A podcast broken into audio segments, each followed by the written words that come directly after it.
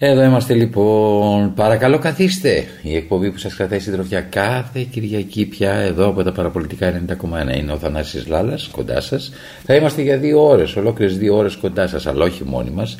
Σήμερα μια πολύ μεγάλη έκπληξη, νιώθω μεγάλη συγκίνηση κυρίες και κύριοι που σας παρουσιάζω από αυτή την εκπομπή μια μοναδική φωνή. Ναι, θα ακούσετε τον ίδιο τον Στέλιο Καζατζίδη να σας μιλάει, να σας μιλάει σαν να είναι δίπλα στα αυτάκια σας. Θα σας λέει διάφορες ιστορίες ο ίδιος ο Στέλιος Καζατζίδης και θα ακούτε και τραγουδάκια του Στέλιου Καζατζίδη. Θα περαστεί υπέροχα, μείνετε συντονισμένοι εδώ, εδώ, εδώ, εδώ στα παραπολιτικά όπως κάθε Κυριακή. Μια υπέροχη Κυριακή, ένα υπέροχο μεσημέρι θα σας προετοιμάσει την ψυχούλα σας για να πάτε στο τραπέζι, το οικογενειακό τραπέζι να στρώσετε και να φάτε ήσυχη πια αφού έχετε ακούσει αυτές τις μελωδίες αυτόν τον άνθρωπο αυτή τη μεγάλη ελληνική φωνή. Στέλιος Καζατζίδης λοιπόν για περίπου δύο ώρες κοντά σας. 24 τραγούδια θα ακούσετε 24 μοναδικές επιτυχίες. Ακούτε παραπολιτικά. Ακούτε τον Θανάση Λάλα και βεβαίως μαζί με τον Θανάση Λάλα τον Παναγιώτη Κάτσιο που έχει επιμεληθεί τα ηχητικά, τον Βασίλη Κρυμπά που είναι ο βασιλιάς που επιλέγει κυρίες και κύριοι τα μουσικά κομμάτια που ακούτε σε αυτήν την εκπομπή, ο Χρήστος Ομιτηρινέο που είναι πάντα, πάντα κοντά μας για την ώρα συντάκτης αυτής της εκπομπής και βεβαίως εσείς όποτε θέλετε επικοινωνείτε με το 211 1080 880 211 1080 880 επικοινωνείτε και λέτε τι τραγουδάκια θέλετε να ακούσετε βάζουμε και τα δικά σας. Ναι, θα βάλουμε και τα δικά σας και αφήνετε και τα μηνύματά σας. Εδώ στα παραπολιτικά. Ξεκινάμε. Στέλιος Καζατζίδης κυρίες και κύριοι, για δύο ώρες κοντά σας από τα παραπολιτικά. Παρακαλώ, καθίστε και εσείς όπου βρίσκεστε και ακούστε. Σας αγαπάμε όλοι πάρα πολύ. Ξέρω, το βλέπω κάθε φορά που κάνεις εκπομπή, σε ακούω που τραγουδάει. Ξέρετε πόσο πολύ έχουμε τραγουδίσει τα τραγούδια σας; Ναι. Τι να συμβαίνει, λέτε; Το βλέπω, το ακούω. Εσύ θα ψάξεις τον εαυτό σου να βρεις mm. από πού ξεκινάει αυτό το πράγμα. Θέλω να δώσω χαρά σε αυτόν που θα με ακούσει. Είτε ένας είναι, είτε εκατό, είτε χίλιοι.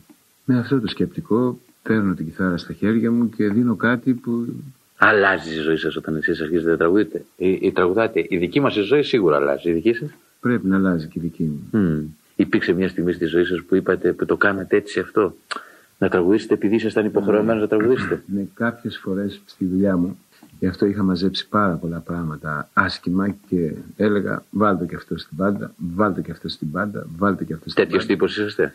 Και πολλά πράγματα μαζεύτηκαν, ναι, μαζεύτηκαν όλα μαζί και κάποτε πήρα τη μεγάλη απόφαση και λέω Α, δεν μου ταιριάζει αυτή η δουλειά και έφυγα. Ε, Εννοείται είχαμε... όταν, όταν ήσασταν με συγχωρείτε που ναι, σας διακόψω στα κέντρα, έχει. Σε ενέργεια όταν ήμουν. Mm. Είχαμε μαζέψει τα όργανα. Τα τυλίξαμε με τα φερμουάρ, τις κιθάρες, τα αυτά, κλείσαν τα μικρόφωνα. Ξαφνικά ερχόταν μια συντροφιά, ας πούμε, από τα μέγαρα που τότε τα κοταράδικα δίναν και παίρνουν. Ε.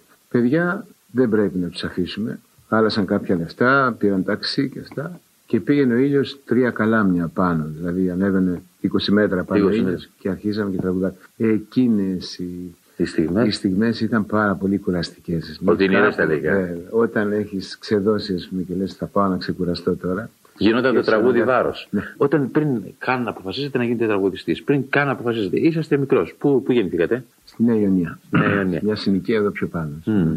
Και ε, μεγαλώνετε εκεί, ε, θυμάστε ανθρώπους εκεί να τραγουδούν; Και τι λέγανε; Κοιτάξτε, γεννήθηκα και μεγάλωσα μέσα σε πρόσφυγες. Οι άνθρωποι αυτοί νύχτα μέρα κλαίγαν τον πόνο τους ας πούμε.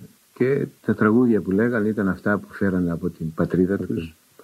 Τούρκικα, μερικά τουρκικά που είχαν γίνει ελληνικά, όπως το καναρίνι μου γλυκό είναι τουρκικό τραγούδι ας πούμε. Ναι. Και άλλα πολλά, πολλές επιτυχίες της εποχής εκείνης ήταν τουρκικά τραγούδια στα οποία βάλαν η γνωστή δουλειά, στίχου και αυτά.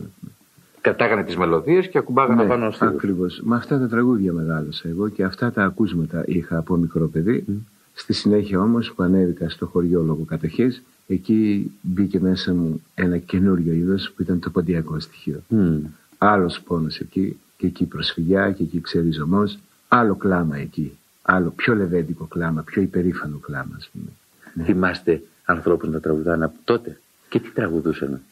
Ναι, όχι ονόματα φυσικά. Mm. Θυμάμαι στροφιές, θυμάμαι γάμους. Για το χωριό δεν λέτε; Γάμους, ε, αραβώνες και χορούς ε, τις Κυριακές στην πλατεία του χωριού.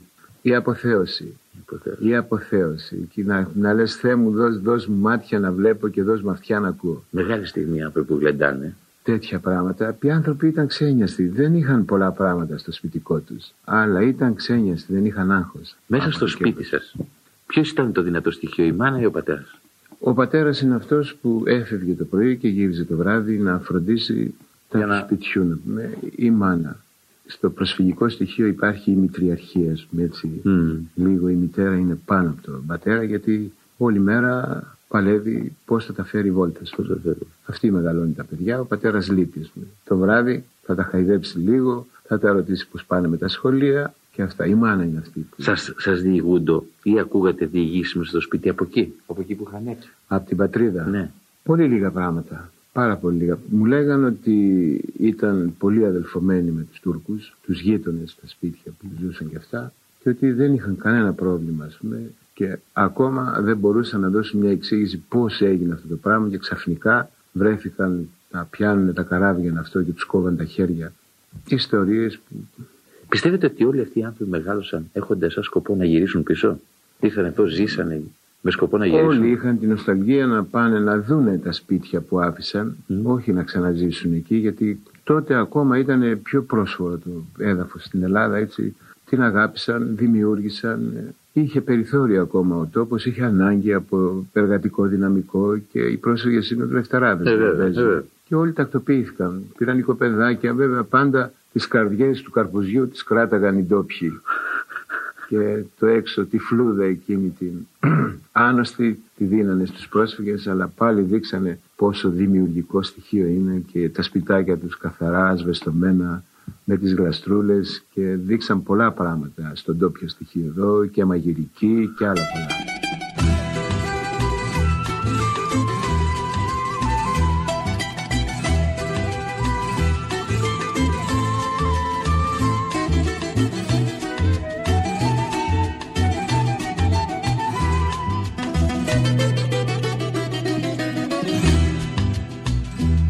Αλλοτινές μου εποχές, αλλοτινοί μου χρόνοι, ερωτικές μου συντροφιές, ερωτική μου πόνη, αχ και να αρχόσαστε ξανά αυτά τα κρύα δειλινά που είναι η καρδιά μου μόνη. Τώρα που σου ρουφώνει αλλοτινές μου εποχές αλλοτινή μου χρόνη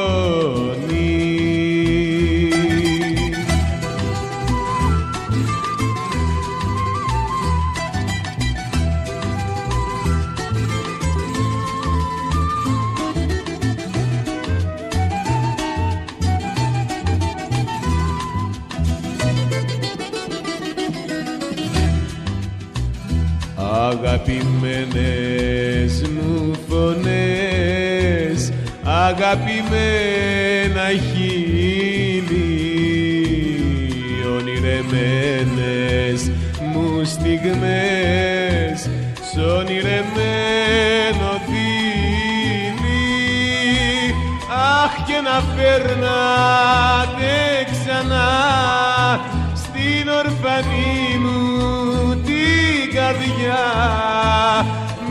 μηνύματα τα πρίλη της μοναξιάς μου φίλη αγαπημένες μου φωνές αγαπημένα χείλη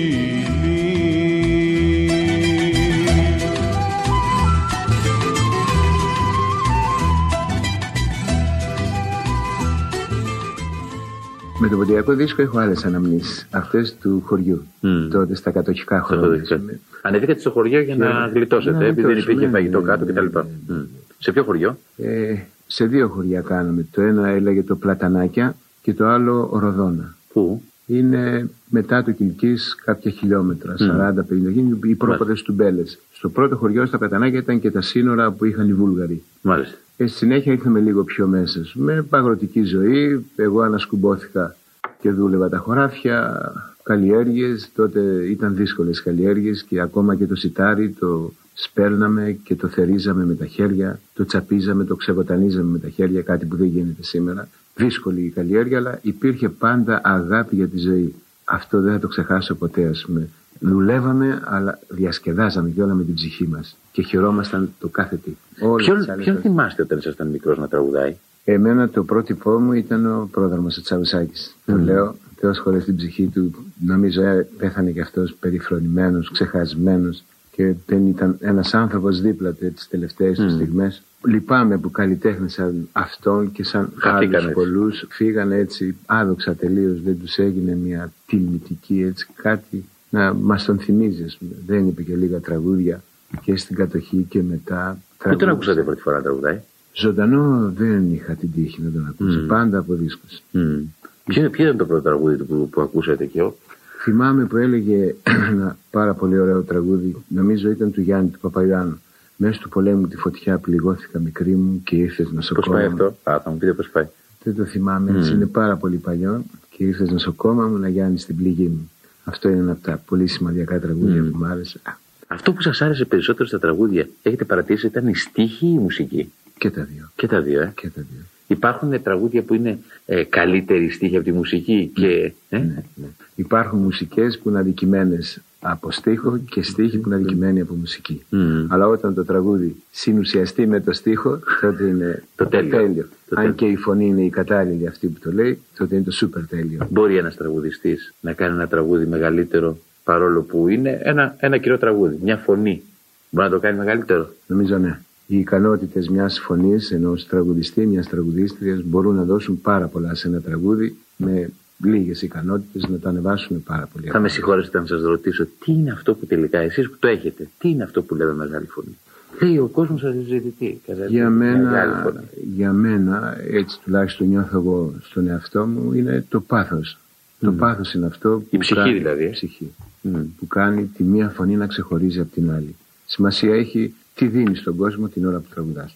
Και ο κόσμος ε, έχει διέστηση και μάτι που βλέπει. Και αυτό μαζεύει, μαζεύει και λέει αυτός είναι ο τραγουδιστής μου ή η τραγουδίστρια μου. Αυτός είναι ο μερικός, αυτός είναι ο λίγος, αυτός είναι έτσι. Ε, βέβαια. Ε, Ο βέβαια. κόσμος είναι αυτός που κατατάσσει τον τραγουδιστή εκεί που πρέπει. Δηλαδή, εσείς λέτε ότι όταν εμείς ακούμε τα τραγούδια σας, ακούμε την ψυχή σας; Μάλλον. Ακούτε, ακούτε, ακούτε, ακούτε, ακούτε, ακούτε Στέλιο Καζατζίδη. Πώς σας φαίνεται, δεν είναι πολύ συγκινητικό, ε; Είναι πολύ συγκινητικό να ακούς Στέλιο Καζατζίδη μετά από τόσα χρόνια. Αυτή τη μεγάλη φωνή, αυτόν τον αθάνατο άνθρωπο. Ναι κυρίες και κύριοι, αυτή την αθάνατη φωνή. Εδώ είμαστε στα παραπολιτικά 90,1. Παρακαλώ καθίστε, λέγεται η εκπομπή μας καλεσμένος σήμερα ο Στέλιος Καζατζίδης από τους ουρανούς. Κατέβηκε για λίγο για να σας κάνει συντροφιά το μεσημέρι της Κυριακής. Εδώ τα παραπολιτικά. 2.11, 10.80, 8.80. Σας ευχαριστούμε για όλα σας τα μηνύματα. Περιμένουμε και τα υπόλοιπα μηνύματά σας. Ξέρουμε ότι είστε φανατικοί αυτής της μεγάλης φωνής, αυτής της θρηλυκής φωνής.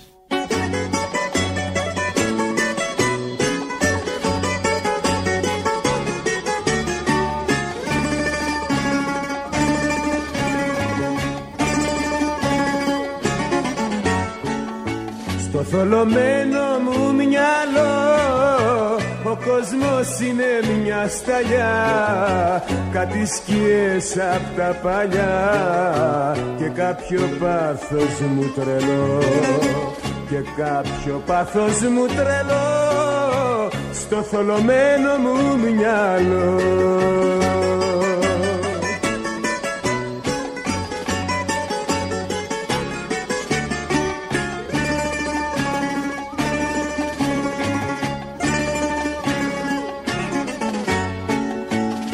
θολωμένο μου μυαλό με έχει προδώσει προπολού. Του λέω αλλού και τρέχει αλλού. Με κάνει και παραμιλώ Με κάνει και παραμιλώ Το θολωμένο μου μυαλό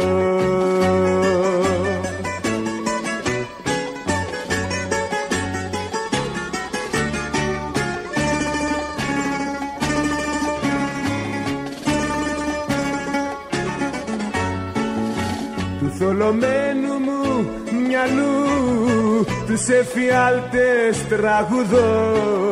Κι αν σας επικράνα ως εδώ φταίει το πάθος του τρελού. Φταίει το πάθος του τρελού του θολωμένου μου μυαλού Στέλιος Καρατζίδης, Θεέ μου, Θεέ μου, Θεέ μου, όταν σκέφτομαι τον αδερφό μου, σκέφτομαι τον αδερφό μου που ήταν μεσημέρια της Κυριακής, όπως σαν σήμερα δηλαδή, μαζευόμασταν όλοι μαζί στο τραπέζι και έπιανε το τραγούδι ο Τακούλης, Τακούλης ο αδερφός, που άρχισε να τραγουδάει Καζατζίδη και τραγουδούσε όλη η οικογένεια μαζί, Στέλιο Καζατζίδη. Σήμερα λοιπόν έχουμε εδώ καλεσμένο μας το Στέλιο Καζατζίδη, καλεσμένος από τους ουρανούς, με την υπέροχη φωνή του, με τα υπέροχα λογάκια του. Βλέπετε τι ωραία ελληνικά μιλάει. Βλέπετε τι υπέροχος ήταν ο άνθρωπος αυτός. Πόσο πολύ παρεξηγημένος είναι. Ακούτε λοιπόν Στέλιο Καζατζίδη, ακούτε Θανάση Λάλα, ακούτε Παραπολιτικά 90,1, τηλεφωνείτε στο 211 10 80 880, στέλνετε τα μηνυματάκια σας, ναι, στέλνετε τα μηνυματάκια σας, εμείς τα παίρνουμε τα μηνυματάκια σας και ευχαριστούμε πάρα πολύ που μας σκέφτεστε και που μας ακούτε. Είμαστε εδώ στα Παραπολιτικά, πάμε λοιπόν συνέχεια. Θυμάστε πότε για πρώτη φορά είδατε ανθρώπους να τους αρέσει η φωνή σας. Πού είσαστε, που τραγουδάγατε και σας είπαν εσείς τραγουδάγατε έτσι. Ναι. Α πούμε μικρός εννοώ. Εντάξει, στο... αν δεν κάνω λάθος, στο χωριό πρέπει να ήταν αυτό. Ε. Ε, στο χωριό είχα κεράσματα. Το γλυκό τότε του κουταλιού ήταν ε, σπάνιο, δεν υπήρχε ζάχαρη, Ε. δεν υπήρχε τίποτα. Και θυμάμαι γυναικούλες όταν γύριζα από τα σημεία όπου έβασκα μερικά πραγματάκια, που- κάτι ζωντανάκια που είχαμε, ας πούμε, γιατί ζωή χωρίς ζωντανά δεν υπήρχε Δεν στο υπάρχει. χωριό. Και γενικότερα δεν υπάρχει. Ναι. Και στο γυρισμό, αφού τους τραγουδούσα και όλα εκεί πάνω, μου είχαν έτοιμο γλυκό να με κεράσουν και κάπου έλεγα ότι για να με κερνάνε γλυκό που δεν το βγάζανε σε πρώτη ζήτηση στον Μουσαφίρη που ερχότανε. Κάτι λέω, πάνω να πει. κάτι, κάτι συμβαίνει. Εσείς τι, τραγουδά- τραγουδάγατε εκεί; Αυτά τα τραγούδια που είχα μάθει εκεί, τα ποντιακά. Μμμ. Ε, στη συνέχεια, αφού πια μεγάλωσα και έγινα καλλιτέχνης, ας πούμε επαγγελματίας, δεν ήμουν ακόμα επαγγελματίας, κάπου στην Κυφσιά με βάλανε στη δεύτερη γραμμή. Το μπαλκοσένικο δεν είχε σκαλοπάτι. Σκαλοπάτι. Ήταν ίσιο όλο. Ίσιο. Και ήταν η μπροστινή γραμμή όλη, ας πούμε, η Α εθνική και εγώ πίσω το ατσικό. Ποια ήταν η αλφαθμική Διάφοροι άγνωστοι, ας πούμε. που παραμείνανε Ναι. δηλαδή. Όταν ε, έκλεισε το μαγαζί και άρχισε να φεύγει ο κόσμος, φωνάζαν όλοι τον επιχειρηματία και του λέγανε την άλλη εβδομάδα που θα έρθουμε, γιατί δουλεύαμε τότε Σαββατοκύριακα, Μμ. όπως και τώρα θα γίνει. Αυτό το παιδί που το έχετε χωμένο εκεί πίσω, να το βάλετε μπροστά, να τον βλέπουμε κιόλας, να μην τον ακούμε μόνο. Σωστό. Δηλαδή ο κόσμος με έφερε μπροστά και μου έδωσε τη θέση που μ' άξιζε, ας πούμε. Πολλοί μου λέγανε πριν κάνω αυτή την εκπομπή, μα ο Καζατζίδη εμφανίστηκε πριν λίγες μέρες στο συνάδελφο, το φίλο, τον ε, κύριο Τζίμα. Και έλεγα, παιδιά, ο Καζατζίδης όσες φορές και αν εμφανιστεί, εμφανιστεί μεγάλος είναι. Λοιπόν, δεν φοβάμαι καθόλου. Και χθες να είχατε εμφανιστεί στην τηλεόραση και σήμερα το πρωί να είχατε εμφανιστεί, πάλι θα ήθελα να σας έχω εδώ πέρα. Ξέρεις, ε, έχω κάνει ένα όνομα που δεν ανταποκρίνεται στις ε, εμφανίσεις μου, τις δημόσιες. Τις δημόσιες. Έχω πολύ λίγο εμφανιστεί και πολύ έχω τραγουδήσεις ας πούμε, σε δίσκους χωρίς να με βλέπει ο κόσμος και αυτή του η δίψα είναι αυτή που... Αυτό να σας πω, το κάνατε συνειδητά ή έτσι. Ε, δεν θέλατε δηλαδή να μιλάτε, θέλατε απλώς να τραγουδάτε; Κοιτάξτε, στην αρχή αυτό που δεν μ' άρεσε, καλά είχαν συσσωρευτεί πράγματα όπως σου είπα προλίγου, Ναι, ναι, ναι. ας πούμε, μέσα μου και κάπου δεν μου τέριαζε η δουλειά. Είχα μια συμβουλή από τη μάνα μου, μου έλεγε παιδί μου, αυτό το επάγγελμα δεν είναι καλό, γιατί κάπου μεθάτε τους ανθρώπους, τους κάνετε να βάζουν βαθιά το χέρι στην τσέπη ασυναίσθητα.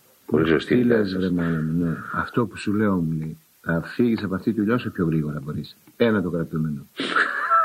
Όλα τα άλλα, δύο. να μου πείτε πώς ξαφνικά ένα παιδί, και να μου το επιτρέψετε αυτό να σας το πω, ένα παιδί που ήταν στο χωριό και τα λοιπά, όλα αυτά τα πράγματα και με την. ε, ε, με- ξαφνικά αποφασίζει να αρχίσει να τραγουδάει. Δηλαδή να το κάνει επάγγελμα που λέμε. Πώς γίνεται αυτό; Κι όμως έγινε. Το θυμάστε, δηλαδή, θυμάστε ποιος Βεβαίως. ήταν η αφού. Για, Βεβαίως για το να ακούσω. θυμάμαι.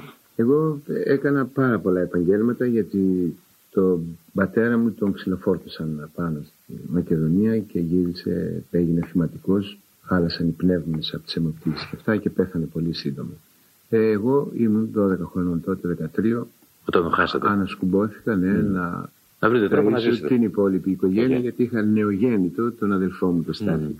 Έκανα διάφορα επαγγέλματα, πούλησα νερό, τσιγάρα, να μην τα πω όλα, κάστανα και κάπου βρέθηκα σε ένα εργοστάσιο. Το πιο οδυνηρό από όλα τι ήταν. Όλα τα επαγγέλματα τα αγαπούσα γιατί έβγαζα κάποια λεφτά και βοηθούσα το σπίτι. Μμ.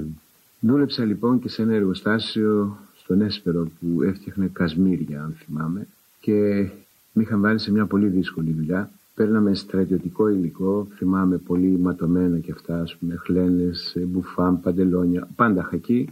Τα αλέθαμε, δούλευα με μάσκα. Και από τότε κοίταζα ας πούμε, να βρω έτσι μια δουλειά που, Που να να είναι μου λίγο πιο ταιριάζει ξεκούραστη. πιο ξεκούραστη και να ταιριάζει λίγο στην ηλικία μου, γιατί ήμουν παιδί και έκανα βαριές δουλειές. Ε, βέβαια. και σε οικοδομές είχα δουλέψει, τενεκέ, μπετά, σε σκαλωσιές και αυτά. Ένα μεσημέρι που είχα σχολάσει από τη δουλειά και ήμουν στο σπίτι, τότε ήταν οι φουφούδες που βάζαν τα κάρβουνα και τα φυσάγαμε να ανάψουν και τα τηγάνια και τα αυτά γινόντουσαν εκεί. Ακόμα οι γκαζιέρες ήταν της πολυτελείας. Ε, ας πούμε, βέβαια. Αυτές με αυτές. Τηγάνης Τότε μητέρα η μου. γκαζιέρα ήταν Μπράβο. ο φούρνος μικροκυμάτων. Ακριβώς, ακριβώς. Με τηγάνιζε γάβρο η μητέρα μου και περνάει απόξω ένας ε, καλή του ώρα, αν ζει και αν υπάρχει, πρέπει να είναι στη Νέα Ζηλανδία, ήταν μηχανικός αεροπλάνων. Ο Μάθος ο Βενέτης, ο οποίος έπαιζε κιθαρίτσα και μπουζουκάκι. Με άκουσε που τραγούδαγα μέσα μέχρι να φτιάξει η μητέρα μου τα ψαράκια. Λέει στη μητέρα μου, Μαντάμ, πού είναι η φωνή αυτή, από πού βγαίνει; Εσείς τραγουδούσατε, ε; Ναι, ναι, μέσα στην κουζίνα εγώ. Και περάστε μέσα, ε, ο γιος μου λέει είναι. Πονηρός αυτός, επειδή ήξερε ότι η παρουσία ενός ανθρώπου θα τον σταμάταγε, ας πούμε. Ε. Κάθισε και μ' άκουσε. Μπήκε μέσα, μου λέει: Κοίταξε, δεν θα σου πω πολλά. Ε, λέγομαι έτσι, μένω εδώ πιο κάτω και έμαθα για σένα. Δεν πέρασα για σένα όμως. Ήμουν περαστικός από εδώ και σ' άκουσα που τραγουδάς. Σου κάνω πρόταση να γίνεις ο τραγουδιστής ενός συγκροτήματος που φτιάχνω. Λέω, δεν ξέρω τι μου λες. Λέει, κάνουμε συγκρότημα. Δεν ξέρεις από συγκροτήμα. Λέω, ακούω στο ραδιόφωνο που παίζεται. Κάτι τέτοιο μου λέει θα κάνουμε και σε προτείνω για τραγουδιστή. Πηγαίναμε Σαββατοκύριακα σε διάφορες ταβέρνες με. Που τα σκεμπάπ τότε ήταν μπριζόλες που παίρναν οι προύχοντες. Μια φετούλα. Μια φετούλα, πατάτες τηγανιτές και τη γνωστή σαλάτα, το μαρουλάκι και το κρασί, το χύμα σε αυτά. Έτσι πέρασα κάποιους δύο-τρεις μήνες και άρχισα να μπαίνω στο πνεύμα της δουλειάς. Ρεπερτόριο, κάναμε πρόβες, Μη σκαλίζεις τη στάχτη να ξαναβρεις φωτιά. Η δική μας αγάπη τώρα έσβησε πια.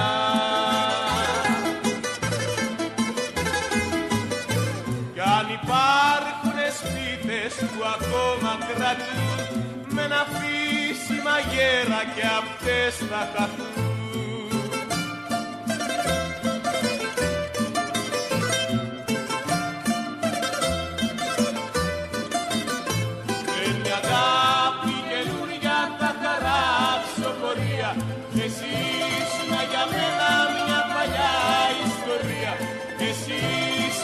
μένα μια παλιά ιστορία Με μια αγάπη καινούρια θα χαράξω πορεία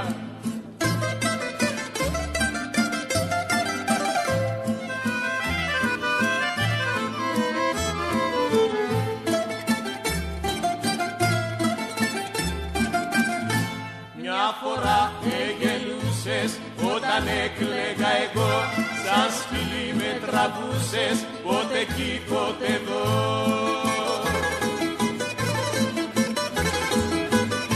Μα περάσαν τα χρόνια κι ήρθαν άλλοι καιροί. Τώρα εγώ θα γελάω μα θα κλάψεις εσύ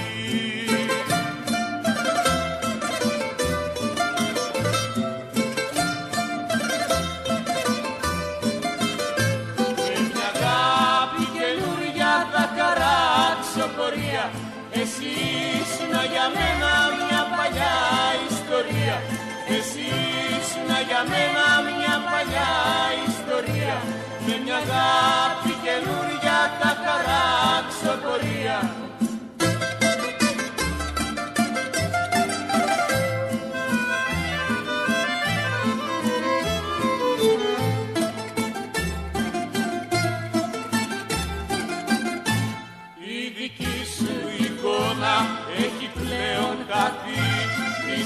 σκεπάζουν αράχνες και την κρύβει ντροπή.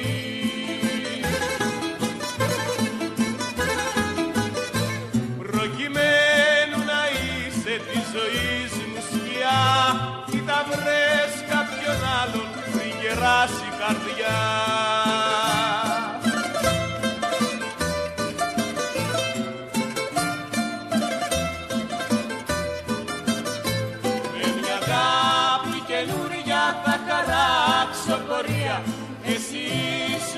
μένα μια παλιά ιστορία Εσείς να για μένα μια παλιά ιστορία Με μια αγάπη καινούρια θα καράξω πορεία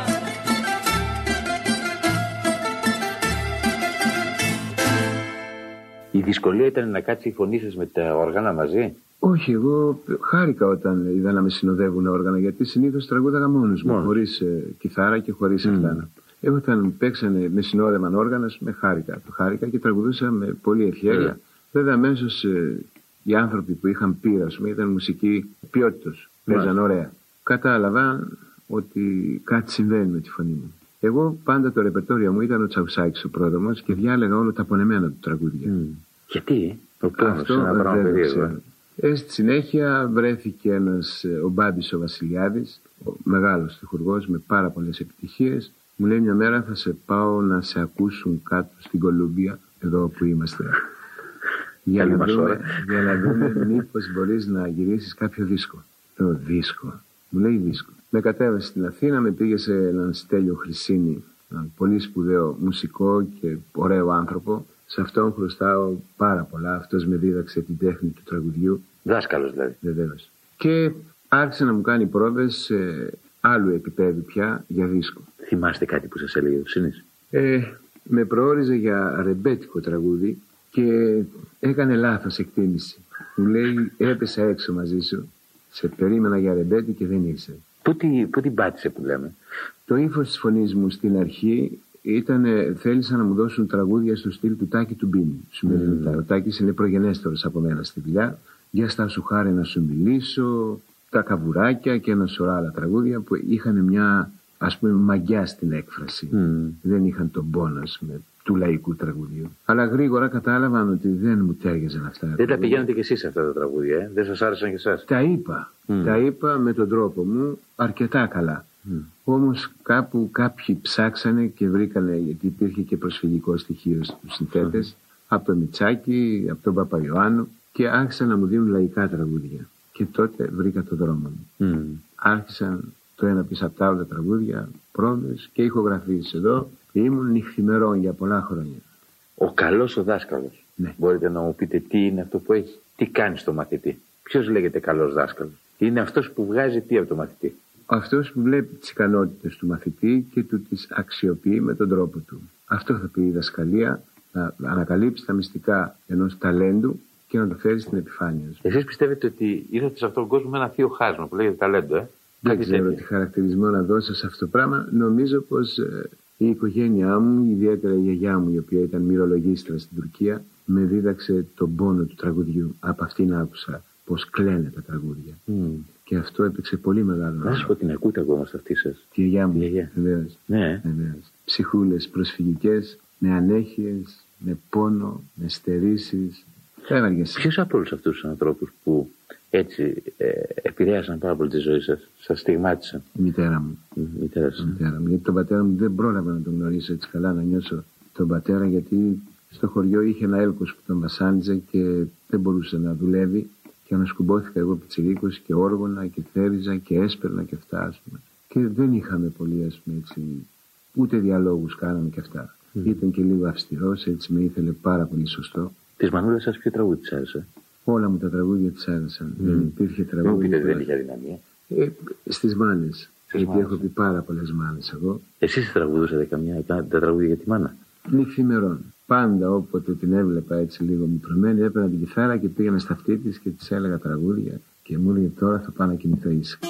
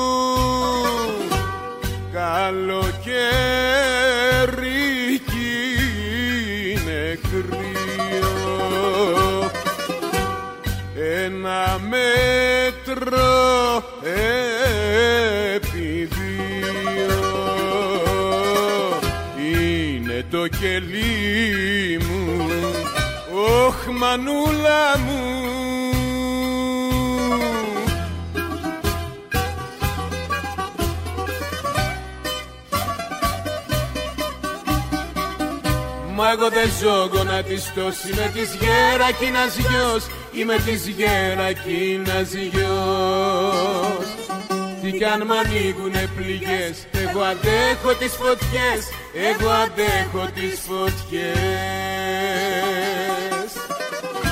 Μα να μην λυπάσαι Μα να μη με κλαις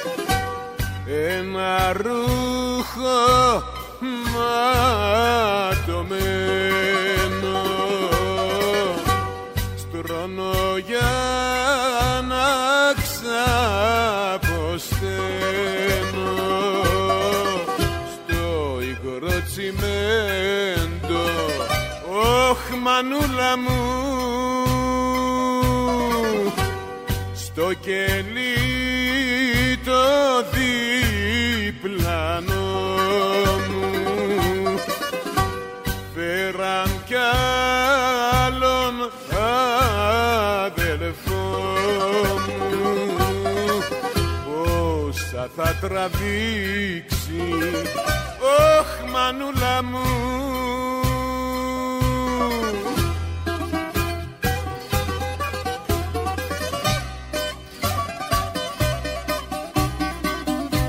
εγώ δεν ζω γονατιστός Είμαι της γέρακινας γιος Είμαι της γέρακινας γιος Τι κι αν μ' ανοίγουνε πληγές Εγώ αντέχω τις φωτιές Εγώ αντέχω τις φωτιές.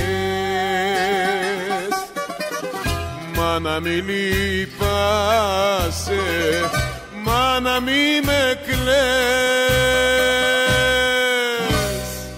Υπάρχουν τραγούδια μεγάλα τα οποία ποτέ δεν τα ακούσαμε εμείς. Γιατί ακούω πολλές φορές ότι σε ένα δίσκο περιέχονται τόσα τραγούδια και αφήσαμε απ' έξω και άλλα τρία. Ναι. Υπάρχουν δηλαδή τραγούδια μεγάλα τα οποία για εσάς ήταν μεγάλα και δεν τραγουδήθηκαν ποτέ. Νομίζω ναι. Ναι. Εγώ ιδιαίτερα έχω πάρα πολλά τραγούδια που για διάφορους λόγους δεν ακούστηκαν. Είτε γιατί δεν ε, ήταν οι σχέσεις μου εκείνη την εποχή καλές με την εταιρεία, τα πνίγανε, τα καριδώνανε που λένε, για να με τιμωρούν, ας πούμε, να με κάνουν ταντά. Πάρα πολλά τραγούδια, αξιόλογα, σημαντικά, με πολύ σπουδαίο περιεχόμενο, τα θάβανε. Εσείς καταλαβαίνετε τα μεγάλα τραγούδια; Βεβαίως. Από την αρχή, Βεβαίως. την ώρα που φτιαχνόντουσαν; Όχι, τελειωμένο πια το τραγούδι. Όταν το ακούγατε; Βεβαίως. Μμ. Μες στο υπόγειο που ζω αργεί να ξημερώσει, αργεί ο ήλιος για να βγει δάκρυα να στεγνώσει. Είναι δυνατόν αυτό το τραγούδι να μην είναι καλό; Αν είναι δυνατόν. Μπορείς να έχεις αμφιβολίες ότι θα αγαπηθεί από τον κόσμο αυτό το τραγούδι; Και άλλα πολλά, ας πούμε, τα οποία δεν ακούστηκαν. Το έχεις ξανακούσει αυτό το τραγούδι; Όχι, δεν. Είναι της Παπαγιανοπούλου, ένα αριστούργημα τραγούδι. Ένα που λέει θα βρω έναν τόπο έρημο να στήσω μια καλύβα σαν τον εξόριστο να ζω γιατί τον κόσμο τον κακό τον γνώρισα τον είδα. Μαύρες ψυχές, μαύρες καρδιές. Ε, ψευτιά υποκρισία, πέρα για πέρα άδικο αυτή είναι η κοινωνία. Να σου πω και το δεύτερο στίχο γιατί Ναι. αξίζει. Θα στήσω την καλύβα μου σε αγριεμένους τόπους, ίσως και βρω μες σταθεριά, λίγη συμπόνια και καρδιά που, που λείπει από τους ανθρώπους. Μμ. Αυτό το τραγούδι θαύτηκε. Δεν ακούστηκε. Γιατί ίσως είχε πάει η Παπαγιανοπούλου να ζητήσει κάποιο κατοστάρικο για να πάρει Για να κάτι. πάρει. Τι να σας πω τώρα, είναι Λογικά. ιστορία άσχημη που δεν θέλω να τη θυμάμαι, αλλά η πίκρα έχει κάτσει μέσα μας και δεν λέει να βγει. Γι' αυτό πάντα όταν αναφέρομαι σε αυτά συγκινούμε. Να πάμε λιγάκι και να μου πείτε πίσω και να μου πείτε πότε γίνεται η μεγάλη σας και ποια είναι η μεγάλη σας επιτυχία. Δηλαδή, αρχίζετε τραγουδάτε και τα λοιπά, ε, πηγαίνετε σε διάφορα σχήματα, μεταφέρεστε από μαγαζί σε μαγαζί. Πότε γίνεται η πρώτη μεγάλη επιτυχία, αυτή που ο κόσμος αρχίζει να αγαπάει το Στέλιο Καζατζίδη. Το πρώτο μπαμ που λένε. Το πρώτο μπαμ. Δεν ξέρω αν είναι ακριβώς μπαμ, γιατί είναι πολύ μελωδικό το δικό σας. Έχω ένα τραγούδι, Η κοινωνία με κατακρίνει. η κοινωνία. Ακριβώς. Με έχει αδικήσει στα αληθινά και το κορμί μου στιγμή δεν πάβει να τυραννιέται και άλλα πολλά. Αυτό νομίζω πως ήταν το πρώτο τραγούδι που σπάσαμε το, το φράγμα του ήχου που λένε. Έφυγα δηλαδή από τη συνοικία και προχώρησα και προς το κέντρο. Ποιος σα το είχε δώσει αυτό; Αυτό το τραγούδι έχει μια περίεργη ιστορία. Α μην αναφερθούμε Ναι, ναι. έτσι, ας μείνει όπως είναι, λίγο μπερδεμένο. Χαλάλη της. Ε, νομίζω την ίδια περίοδο ε, είναι και το Θέλω να πεθάνω που ήταν ένα πάρα πολύ κοινωνικό τραγούδι και το αγάπησε πάρα πολύ ο κόσμος και νομίζω υπάρχει άλλο ένα ή άλλα δύο σουξέ την ίδια ακριβώς Εποχή. γιατί ε, τότε βγάζαμε δίσκους κάθε 40 μέρες και τα, οι κατάλογοι που γράφανε τα αυτά είχαν την, τη λέξη σουπλιμάν δεν ξέρω τι θα πει αυτό, είναι η γαλλική λέξη είναι. Η γαλλική λέξη. Σουπλιμάν. Θυμάμαι σε εκείνο το Σουπλιμάν είχα τέσσερις επιτυχίες, ας πούμε. Αυτά τα τραγούδια, τα δύο τα θυμάμαι, τα άλλα δύο δεν μπορώ να τα θυμηθώ. Ήταν αυτά που με έβγαλαν, ας πούμε, από Μπορείτε να μου πείτε μια μεγάλη επιτυχία τότε τι σημαίνει οικονομικά για εσά. Για τους όλους, όχι μόνο για εσά. Γενικά. Μεγάλη επιτυχία. Τι δηλαδή σήμερα με αυτά τα μεγάλα τραγούδια, τα μεγάλα σου θα αγοράζετε σήμερα; Ένα ζευγάρι κορδόνια. Ε, μήπως υπερβάλλετε. Καθόλου. Η αμοιβή μου στα πρώτα δέκα χρόνια που δούλευα, που τραγουδούσα, ήταν ο ένας δίσκος, ένα δισκάκι. Ένα δισκάκι μικρό. 22 και 50. Και μάλιστα δεν μας τον δίναν σε χρήμα, μας τον έδιναν σε δίσκο. Στη συνέχεια κατάφερα εγώ και το έκανα λίγο πιο κάτω από 500 άρικο το τραγούδι. Δηλαδή η Μαντουμπάλα με το δύο πόρτες έχει ζωή που είναι ένα δισκάκι μικρό, που είναι από τις μεγαλύτερες μου επιτυχίες, είναι πληρωμένη με 400 ή 60 ή 80 δραχμές. Δραχμές. 1958, 59, Πώς γραφόντουσαν αυτά τα μεγάλα τραγούδια, Πώς γινόντουσαν; από παράπονο. Από παράπονο. παράπονο, ναι. Μπορείτε Από να όλες πείτε- αυτές τις αδικίες που μας γινόντουσαν, Το κάνετε τραγούδι εσείς. βεβαίως. Με ποια τάξη στο σχολείο έχετε πάει, Μιλάτε καταπληκτικά ελληνικά. Ειλικρινά σας Είναι μιλάω. καθαρά Ένα προ- φοβερά συντακτικό, ένα μια άψογο. Προσωπικές μου προσπάθειες είναι όλα αυτά τα χρόνια. Διαβάζω και προσπαθώ να κάνω πιο λίγα ορθογραφικά λάθη. Να σας πω τι, διαβάζετε, δηλαδή διαβάζετε, τι διαβάζετε; Εφημερίδες, κάνα βιβλίο. Μπορείτε να μου πείτε ένα βιβλίο που έχετε διαβάσει. Στο Van Gogh. Το Van Gogh, ε; Ναι. Είναι στο βιογραφία μου, το έχετε ξαναπεί. Και μου Πολύ- είχε κάνει τόσο μεγάλη εντύπωση. Πολύ μου άρεσε. Σας άρεσε αυτός ο πάρα, άνθρωπος. πάρα πολύ είναι γιατί έχω πράγματα δικά του ή αυτός είχε δικά μου πράγματα ας πούμε, μέσα. Και... Απίστευτο μου φαίνεται. Ναι. Είμαι της Τετάρτης Δημοτικού. Τετάρτη Δημοτικού, ε; Τετάρτη Δημοτικού. Γιατί σταματήσατε το σχολείο. Η κατοχή. Η κατοχή. Ο πόλεμος. Και κάτι ακόμα, επειδή με ρώτησε αν θέλω να πιω κάτι. Προφανώς αλκοόλ θα εννοούσε έτσι. Ε, βέβαια, λέω κανένα κρασάκι, γιατί τώρα σας έχω τέτοια ώρα εδώ. Σε Με πληροφορώ, καφέ. σε πληροφορώ Θανάση Λάλα, ότι ίσως είμαι εξαίρεση. Είμαι ο μόνος τραγουδιστής που δεν χρησιμοποίησα ποτέ ούτε ναρκωτικά, αυτά τα βρωμοχάσισα που λένε και αυτά, ούτε πιωτά. Στη δουλειά μου έπαιρνα αντλούσα δύναμη από τον κόσμο που έβλεπα. Μμμ. Δεν έχω κάνει χρήση σε τίποτα. Είμαι Και τώρα ούτε καπνίζετε κιόλα καν. Βεβαίως. Ένα τσιγάρο είχα και αυτό το κόψα. Να σας πω, σας ενοχλούσε αυτό, δηλαδή ότι κάποιοι άνθρωποι μέσα στο, ε, στο κύκλο με αυτό που δουλεύατε καπνίζανε, χασίσι και διάφορα τέτοια πράγματα. Δηλαδή τέτοια ουσιαστικά σας ενοχλούσαν αυτά; Πολύ με ενοχλούσε και δεν το ήθελα και το είχα απαγορέψει και στα παιδιά που συνεργαζόμουν τότε. Λέγα προς Θεού, μην δώσουμε τέτοια δικαιώματα. Είμαστε ένα λαϊκό βαλκοσένικο, έρχεται Κοσμάκης και μας ακούει και θέλω να είμαστε όλοι νυμφάλοι, να ξέρουμε τι λέμε και τι κάνουμε. Ο Μάρκος όμως που ήταν ένας τόσο μεγάλος λαϊκός. Βαμβακάρης. Ναι. Άλλες εποχές Που είχε κάνει εκείνες. ύμνους. Άλλα χρόνια εκείνα, ο Ντεκές έπαιρνε και έδινε τότε. Στα χρόνια τα δικά μου δεν είχαμε τέτοια πράγματα. Είχαν ξεπεραστεί πια αυτά. Το ρεμπέτικο ε, χαροπάλευε που λένε παράπε. Εσάς δεν σας άρεσε ποτέ το ρεμπέτικο, δηλαδή; Όχι. Ποτέ. ε; Τι ήταν αυτό που σας ενοχλούσε σε αυτό; Δηλαδή που δεν σας πήγαινε; Δεν μπορούσα να αλεχθώ το τρέξε μάγκα να ρωτήσεις να σου πούν ποια είμαι εγώ. Είμαι εγώ γυναίκα φίνα ντερμπεντέρισα που τους άντρες σαν τα ζάρια τους περιλέρισα. Είναι μια έκφραση που δεν μου λέει τίποτα. ας πούμε. Μμμ. Δεν είναι του χαρακτήρα μου. Πώ όμως αυτά τα αγαπήσαν εκ των υστέρων οι άνθρωποι, Γιατί τώρα μπορούμε να πούμε ότι τα ρεμπέτικα κάποια στιγμή πέρασε μια, ένας, ένα διάστημα που τα αγάπησε ο κόσμος. Έτσι δεν είναι; Εγώ νομίζω πως δεν αγαπήθηκαν ποτέ αυτά. τα Ποτέ, τραγούδια. Όχι. Απλώς τα ήθελαν να τα χορέψουν, να τα ακούσουν εκείνη τη στιγμή και αυτά. Δεν έμενε τίποτα όμως μετά. Το Μάρκο το γνωρίσατε; Δεν είχα την τύχη. Θέλατε όμως, ε; Βεβαίως. Ναι. Βεβαίως, ήταν ένας σπουδαίος καλλιτέχνης της εποχής εκείνης βέβαια. Το Τζιτσάνι; Το Τζιτσάνι το Βασίλη βέβαια είχαμε πολλά κάνει. Ένα μεγάλο μου παράπονο που είχε μανία καταδιώξεως επειδή αρνήθηκα να πάω κάποτε μαζί του στη δουλειά. Κάπου είχε επιστρατεύσει παιδιά από όλη την Ελλάδα και τα ταλαιπώρησε άσχημα για να βγάλει φωνή σαν τη δική μου. ας πούμε. Και Έβγες. Δεν πειράζει. Και τη Μαρινέλα που την γνώρισατε; Με τη Μαρινέλα γνωρίστηκα στη Θεσσαλονίκη. Μμ. Ε, είχα πάει στην έκθεση και εκεί πήγα ένα βράδυ σε ένα κέντρο που δούλευε με τον Τόλι το Χάρμα. Την Ελένη Μαρινέλα, εκείνη η πρώτη κατσιβέλα. Είναι νομίζω δικό του τραγούδι, το έλεγαν μαζί με τη Μαρινέλα Μμ. και άκουσα πολύ ωραία σεγκόντα.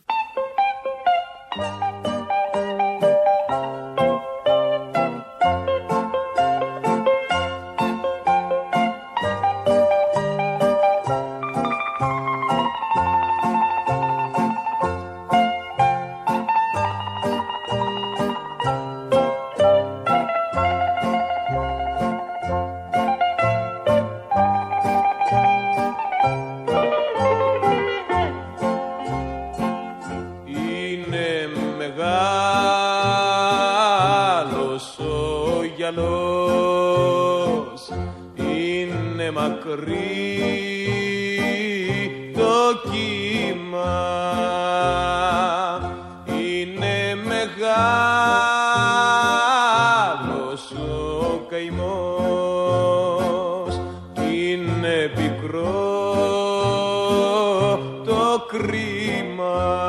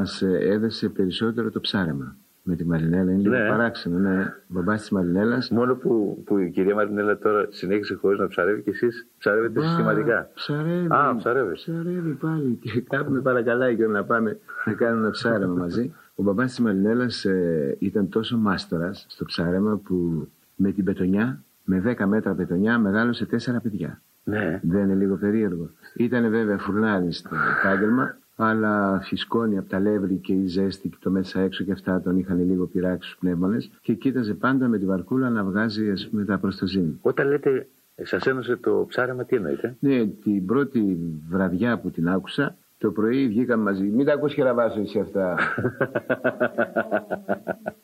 βγήκαμε και ψαρέψαμε τη βάρκα του μπαμπάτη. Μμ. Και εκεί είδα τις ικανότητες που είχε στο ψάρεμα. Διάολος. Ναι. Και από εκεί άρχισε. ας πούμε, η Είναι που ιστορία. λένε και ακόμα και το ψάρεμα κληρονομικό είναι. Ακριβώς. και βγήκαμε στη δουλειά και ήταν όλα εύκολα τότε. Κάναμε δύο-τρεις μέρες πρόβες και είδα μια βεντούζα, είδα μια βεδέλα, ας πούμε, στη φωνή μου. Μμ. Και βγήκε όλο αυτό το πράγμα. Τι ήταν αυτό που σας έκανε πάρα πολύ να είσαστε κοντά με την ε, Μαρινέλα σε επίπεδο τραγουδιού; Δηλαδή, τι έγινε η μία φωνή με την άλλη; Νομίζω πως το ντουέτο αυτό που κάναμε εγώ με τη Μαρινέλα είναι από τα σπάνια ντουέτα που έχουν γίνει στην Ελλάδα. Μμ. Ποια ήταν τα χαρακτηριστικά του, δηλαδή τι ήταν αυτό που είχε αυτό το ντουέτο και έμεινε τόσο μυθικό; Η Μαρινέλα πιάνει πουλιά στον αέρα σαν σεγκόντο γιατί το σεγκόντο είναι πιο δύσκολο από τα πρίμα. Μμ. Είναι κάτι που πολύ λίγοι το ξέρουν. Όπως και το δεύτερο μπουζούκι που κάνει σεγκόντο στο πρώτο είναι επίσης πιο δύσκολο. Αλλά η Μαρινέλα ήταν τσακμάκι σε αυτά και είχε και δικές της ιδέες. Σε πολλά τραγούδια του Χατζηδάκη, δεν ξέρω αν την έχετε προσέξει που κάνει κάτι επιφωνήματα μέσα και αυτά, να πούμε είναι όλα δικά Είναι της. πολύ καλά. Και πάντα ρωτούσε, θέλετε μαέστρο να το κάνω αυτό και της λέγανε με τα χαράς. Τι να λέμε τώρα, είναι μεγάλος καλλιτέχνης. Ε, Θεού. Και ο Χιώτης, πώς γνωρίστηκατε με τον Χιώτη. Ο Χιώτης με τον Μανώλη, τότε με το πρώτο μου τραγούδι, η κοινωνία με κατακρίνει, παίζει ο Χιώτης Μπουζούκι. Α, Μάλιστα αυτό, να πω μερικά έτσι, αυτό ήταν δικό μου τραγούδι. Και το άκουσε ο Χιώτης μια μέρα που το έλεγα έτσι με την κιθάρα και του άρεσε. Μου λέει, τι είναι αυτό, λέω, δικό μου είναι, να το παλεύω το αυτό. Μου λέει, δώστε μου και θα σου δώσω κάποια χρήματα και αυτά. να πούμε. Και μου πήραν ένα σακάκι μέλι που τότε. η στίχη είναι του... Μάλλον όχι, και η στίχη είναι δική μου. Και η στίχη και η μισχή. Ε, το πήρε ο Χιώτης, τώρα του άρεσε το καλούπωσε που λένε και εγώ στη συνέχεια το είπα. υπάρχουν τραγούδια κουστούμάκια. Ναι, ναι. Ιδιαίτερα για μένα πάρα πολλά τραγούδια και ένα από αυτά τα κουστούμια μου ξέφυγε. Ασόψετε ο μάτσας. Ποιο, Δεν το είπαμε το Άστο τρελό τρέλας. Άστο το τρελός Εγώ τρέλας. κάθε φορά που κάνω εκπομπή θα το θα λέω. το λέτε. Να σας πω να σας δώσω την κιθάρα μου το παίξετε. Όχι, έχω δικαίωμα να το τραγουδήσω χωρίς να το ρωτήσω, γιατί λέγεται πω το τραγούδι είναι ένα δημόσιο έγγραφο. ας πούμε. Α, να σας πω κάτι, έκανα συνέντευξη στον εκεί πάνω Ναι. και μου είπε ότι το άστο τρελό στην τρέλα του, ο Καζατζήτης μπορεί να το τραγουδήσει. Ένα λευκό. Ναι, Ναι, τώρα, το έχω σε κασέτα. τώρα το ακούω. ε, αν έρθει η ώρα του θα το πω και αυτό το τραγούδι έτσι, γιατί νομίζω. Τι σας πως άρεσε αυτό το είναι- τραγούδι; Ε, Είναι τραγούδι για τον Καρατζίδη. Πώς να το κάνουμε, είναι αυτά τα κουστούμια που είπαν πολύ. Ένα τραγούδι. Στο νούμερό σας. δηλαδή. Ε, Ε, στα μέτρα μου.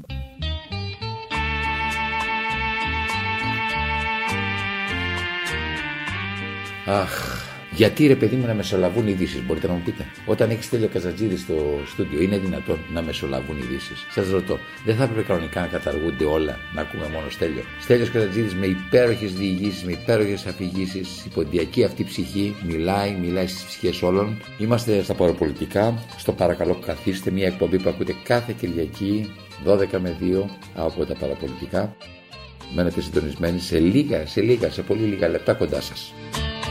Πάρε τα χνάρια που αφήσαν τα μαύρα δάκρυα μου και έλα απόψε να με βρεις εκεί στην ερημιά μου.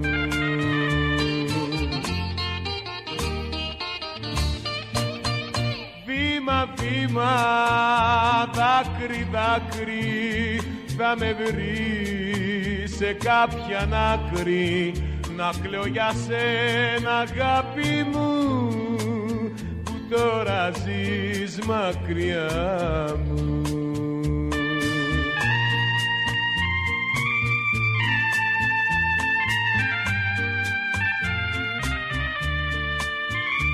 Αντιλαλούν οι ρε ματιές όταν αναστενάζω κι απ' την καρδιά μου βγαίνουν φωτιές για σένα όταν σπαράζω. Πάρε τα χνάρια να με βρεις και σώσε με αφού μπορείς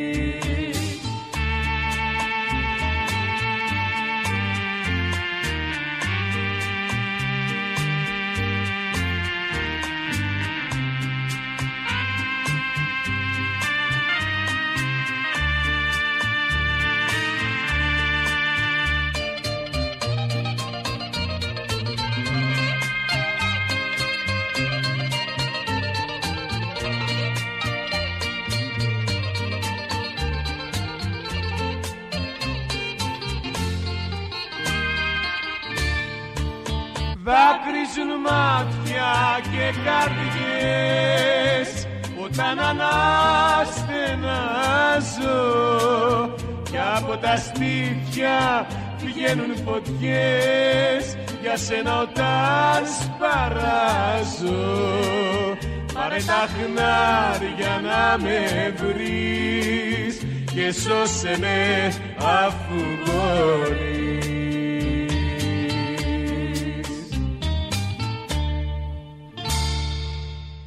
Επιστρέφουμε λοιπόν, επιστρέφουμε εδώ στα παραπολιτικά. Παρακαλώ περάστε, παρακαλώ περάστε, καθίστε, καθίστε. Η εκπομπή του Θανάση Λάλα που κάθε Κυριακή 12 με 2 σας κρατάει συντροφιά. Έχουμε μπροστά μας, μην ανησυχείτε, άλλα 50 λεπτά τουλάχιστον για να ακούσετε Θέλιο Καζακουτζίδη, να ακούσετε τη μεγάλη αυτή ποντιακή ψυχή. Ναι, τη μεγάλη ποντιακή ψυχή να σας μιλάει, να τη θυμηθείτε, γιατί βέβαια αξέχαστη είναι αυτή η φωνή, το ξέρω, το ξέρω. Το ξέρω κυρία μου, 2-11.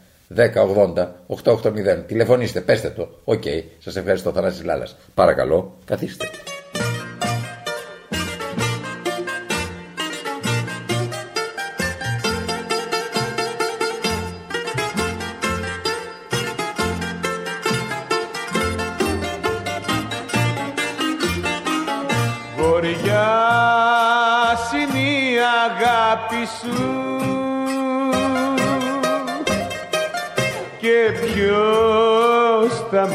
Γλιτώσει.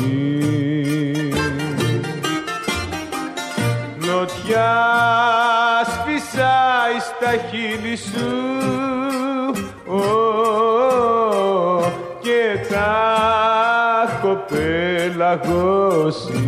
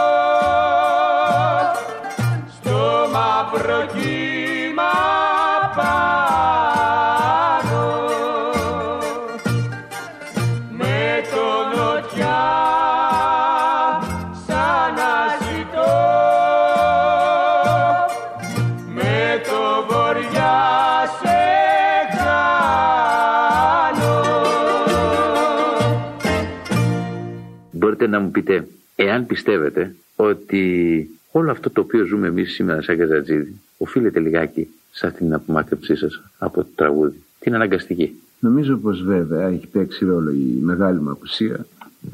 Ε, οι άνθρωποι ζητάνε ότι δεν βλέπουν πολύ, ότι δεν ξέρουν. Αλλά σημασία έχει μετά που το γνωρίζεις τι δύναμη έχει αυτό το αντικείμενο να το αγαπήσεις ή να το πετάξεις. Εγώ φαίνεται είμαι από αυτά τα αντικείμενα που δεν είναι για πέταμα και κάπου ο κόσμος με έχει τοποθετήσει. Θα μπορούσατε δηλαδή να έχετε και χαθεί αν δεν ήσασταν. Άλλος καλλιτέχνης στη θέση μου νομίζω δεν θα άντεχε μετά από τέτοιο πόλεμο που με έχει γίνει και συνεχίζεται ακόμα, δεν κουράστηκαν οι άνθρωποι αυτοί. Κάπου το λαϊκό τραγούδι δεν το θέλουν και κάπου θα βγω να τους ρωτήσω γιατί, τι τους έχει κάνει αυτό το τραγούδι. Τι είναι αμαρτία από το Θεό, δεν υπάρχει χώρα χωρίς λαϊκό τραγούδι. Γιατί να μην έχει; Όλο ξένα ακούσματα, όλο βλακίες και ηλιθιότητα. Είναι τραγούδια αυτά που Εσείς όταν ακούτε αυτά τα τραγούδια, τον Μάικλ Τζάξον, ας πούμε, ε, τη Μαντόνα, ε, ακόμα και τους Rolling Stones, δεν ξέρω αν τους ξέρετε. Βεβαίως. Ναι. Αυτά τι αισθάνεστε κάτι; Κοίταξε, μ' αρέσει το κάθε τι που είναι σωστό. Ο Μάικ Τζάξον μπορεί να μην έχει φωνή, έχει μια ωραία κίνηση. Όταν δεν είναι υπερβολική, μου αρέσει. Mm. Πιστεύω αυτά που κάνει αυτό το παιδί δεν πάει να τα κάνει ο καθένας. Είναι ένας ωραίος καλλιτέχνης, μεγάλος αρτίστας. Βέβαια. Εσείς πιστεύετε ότι αν ήσασταν σε άλλη χώρα, τώρα θα σας τραγουδάγανε πούμε, στην Αμερική, θα σας τραγουδάγανε στην Αγγλία. Δηλαδή πιστεύετε ότι έχετε χάσει που έχετε γεννηθεί σε αυτή τη χώρα; Κοιτάξτε, η φωνή Δεν θέλω να σας ξεβολεύσω. Καλά είμαστε εδώ. Η φωνή μου επειδή κρύβει πολύ πόνο. Νομίζω πως αυτές τις χώρες που δεν έχουν ε, πονέσει πολύ ότι δεν θα είχε και τόση απήχηση. Mm. Μια μερίδα κόσμου και εκεί οι πονεμένοι θα με αγαπούσαν όπως και εδώ ας πούμε. Μόνο που εδώ η μερίδα είναι μεγάλη των πονεμένων mm. και έχει μεγαλύτερη απήχηση η φωνή μου παρά στη Γερμανία ή στην Αμερική ας πούμε. Που υπάρχουν στίχοι που λένε πάτησε η δεσποινίδα το, ε, τη φλούδα της μπανάνας και γλίστρισε και φάνηκαν τα ισόρουχά της και γελάνε και αυτά ε, αυτή η στίχη στην Ελλάδα δεν θα πιάνουν ποτέ ασμα. Αλλά τώρα και εμείς έχουμε εξέλιξη σε στίχο. Λέει, φύγαμε πιο κάτω, φύγαμε πιο κάτω και απόψε θα το κάνουμε και αυτά. Αστεία, πολύ αστεία. Εσείς τι μουσική ακούτε σπίτι σας εκτός από τα δικά σας; Υπάρχουν πράγματα τα οποία ακούτε; Τελευταία ε, μου την έχει δώσει που λένε και παρακολουθώ έτσι την ε, Βαβυλωνία αυτή των Ελλήνων συνθετών και κάπου νιώθω αηδία που δεν κάθονται να, να στρωθούν να βγάλουν ένα τραγούδι σωστό. Mm. Να έχει περιεχόμενο, να τα αγαπήσει ο άλλος, να μείνει κάτι όταν τα ακούσει άλλο. Γιατί τα τραγούδια σήμερα τα ακούσει και τα ξεχνάς την ίδια στιγμή. Mm. Δεν, δεν μένει τίποτα. Ανασκουμπόθηκα προχθές και είπα παλιά μου τραγούδια και χαλάνε κόσμο. Mm. Χαλάνε κόσμο. Γιατί ο κόσμος τα αγαπάει, τα θυμάται. Γιατί δεν όλοι αυτοί οι άνθρωποι που σήμερα ασχολούνται με το τραγούδι, γιατί οι, οι, οι συνθέτες αυτοί δεν είναι του ίδιου. Λέτε ότι ήταν μια γενιά αυτή που βγήκε συνθετών τόσο μεγάλων που φτιάξαν αυτά τα μεγάλα τραγούδια. Γιατί δηλαδή πια δεν φτιάχνονται αυτά τα μεγάλα τραγούδια; Κοιτάξτε. Χωρίς να λέω ότι λείπουν. Ναι. Κάποια τραγούδια καλά γίνονται προς Θεού, ας πούμε. Θέλω να πιστεύω πως ο... τι χαρακτηρισμό να δώσουμε στην παρουσία μου. Ότι εγώ ήμουν αυτός που έδινα την αφορμή, ας πούμε, με τον τρόπο που τα έλεγα τα τραγούδια, που γράφαν τραγούδια για μένα. Mm. Ε, από τον καιρό που με έκτισαν οι εταιρείες στα συρτάρια τους και αυτά, κάπου μερικοί πέθαναν κιόλα. Αλλά δεν είναι αργά. Νομίζω πως και αυτοί που υπάρχουν σήμερα οι συνθέτες μπορούν να γράψουν πάλι λαϊκό τραγούδι και θα το επιδιώξουν. Σήμερα, αν είχατε τη δύναμη, είναι λιγάκι ε, ε, υποθετική η ερώτηση, εντάξει. Αν είχατε τη δύναμη, ποιον άνθρωπο θα ξαναφέρνατε να γράψει μουσική και ποιον στίχους; Ποιον θα ξαναθέλατε να σας γράψει μουσική και στίχους; Ναι. Χωρίς να λέω ότι ο Νικολόπουλος ή όλοι αυτοί οι άνθρωποι οι οποίοι δουλεύουν μαζί σας δεν είναι πολύ σημαντικοί. Άτομα, τι να λέμε τώρα και δουλεύουν τα παιδιά και οι νοικοκυρέοι και οι μελωδίες που φτιάχνουν πάρα πολύ ωραίες και όλη μέρα τρέχουν και όλη μέρα με το ρολόι στο χέρι με ραντεβού και με αυτά είναι. Αυτό σημαίνει ότι αγαπούν τη δουλειά τους και αυτά. Έχουμε δύο στιχουργούς πολύ μεγάλους οι οποίοι ζουν ακόμα και έχουν πάρα πολλές επιτυχίες ε, δώσει. Ιδιαίτερα εγώ έχω πει πάρα πολλά τους τραγούδια. Ο ένας είναι ο Κολοκοτρώνης ο Χρήστος, μεγάλος στιχουργός και ο άλλος είναι ο Κώστας ο Βίργος. Βέβαια αυτή που λείπει είναι η ευτυχία η Παπαγιανοπούλου και οπωσδήποτε ο συγχωρεμένος ο Πυθαγόρας ας πούμε. Ε.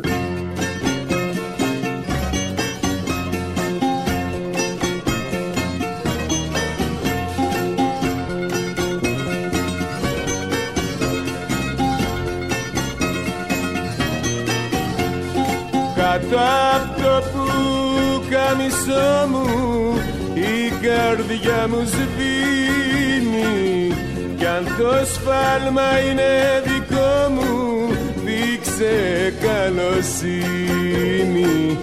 Ζήσαμε στιγμές ωραίες Έχουμε αναμνήσεις. Κι είναι κρίμα για ένα σφάλμα Όλα να τα σβήσεις. Τα παράνομα φίλια μου Τα έχω κόψει στο χόπι Βγάζω αίμα απ' την καρδιά μου Και σου βάζω υπογραφή. Κάτω απ' το που καμισό μου Η καρδιά μου σβήνει. Κι αν το σφάλμα είναι δικό μου Δείξε καλοσύνη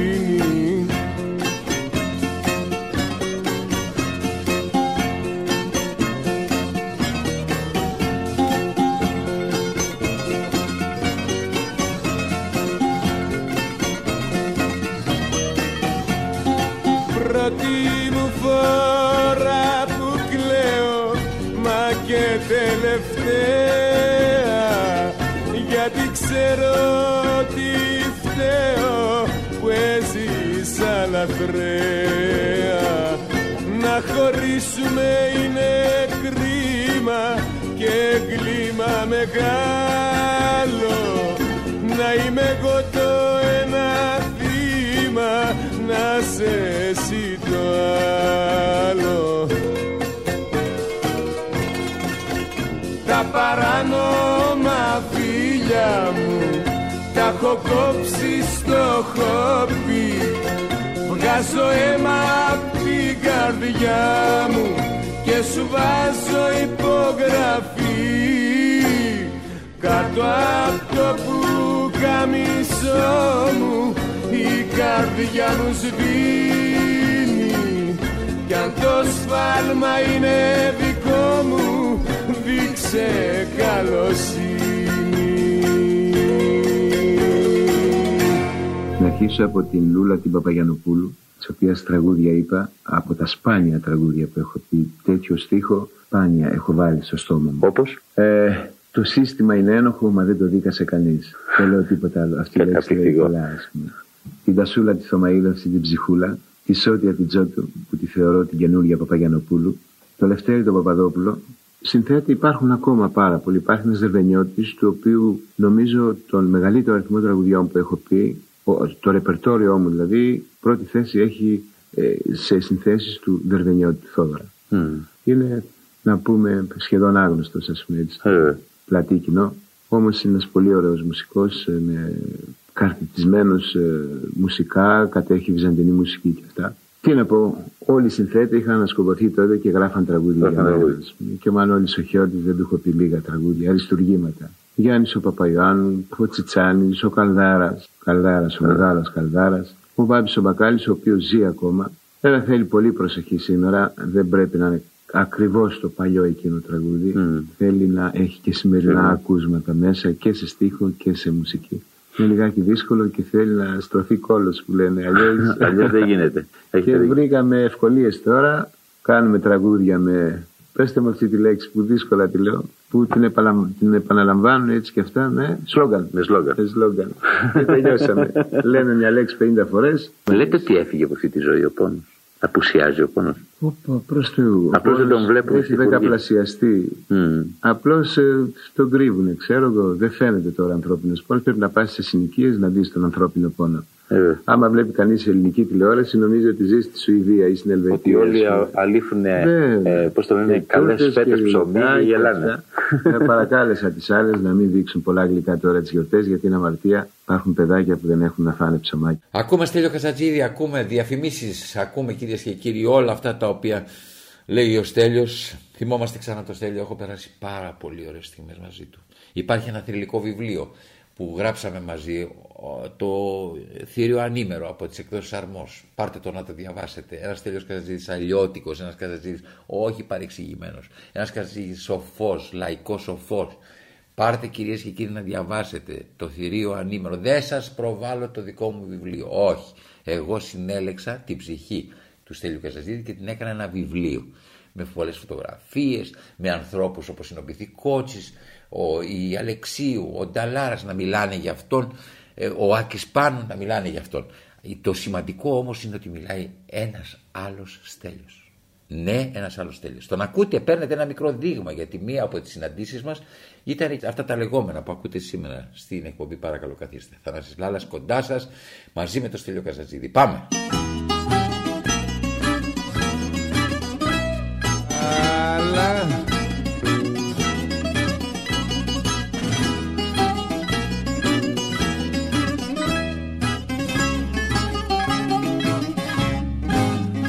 Γιατί μου λες υπερβολές και τη ζωή μου δυσκολεύεις και ξαφνικά να φύγεις θες. Εμείς καρδούλα μου, εμείς μανούλα μου εμείς δεν έχουμε διαφορές Εμείς καρδούλα μου, εμείς μανούλα μου.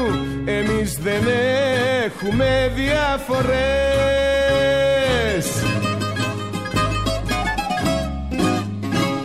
Πέντε πάνω, πέντε κάτω.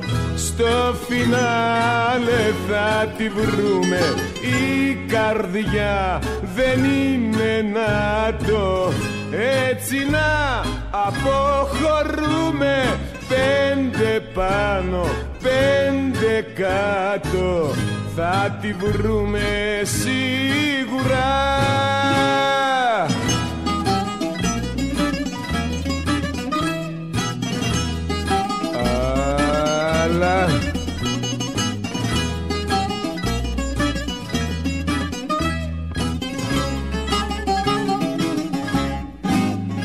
Μου έκανες πάλι ζημιά και την επέρασα στο ντούκου γιατί σε ξέρω πια καλά πως τα χαράματα θα έρθεις με κλάματα να μου ζητήσεις πάλι αγκαλιά. Πως τα χαράματα ξανά με κλάματα θα μου ζητήσεις πάλι αγκαλιά.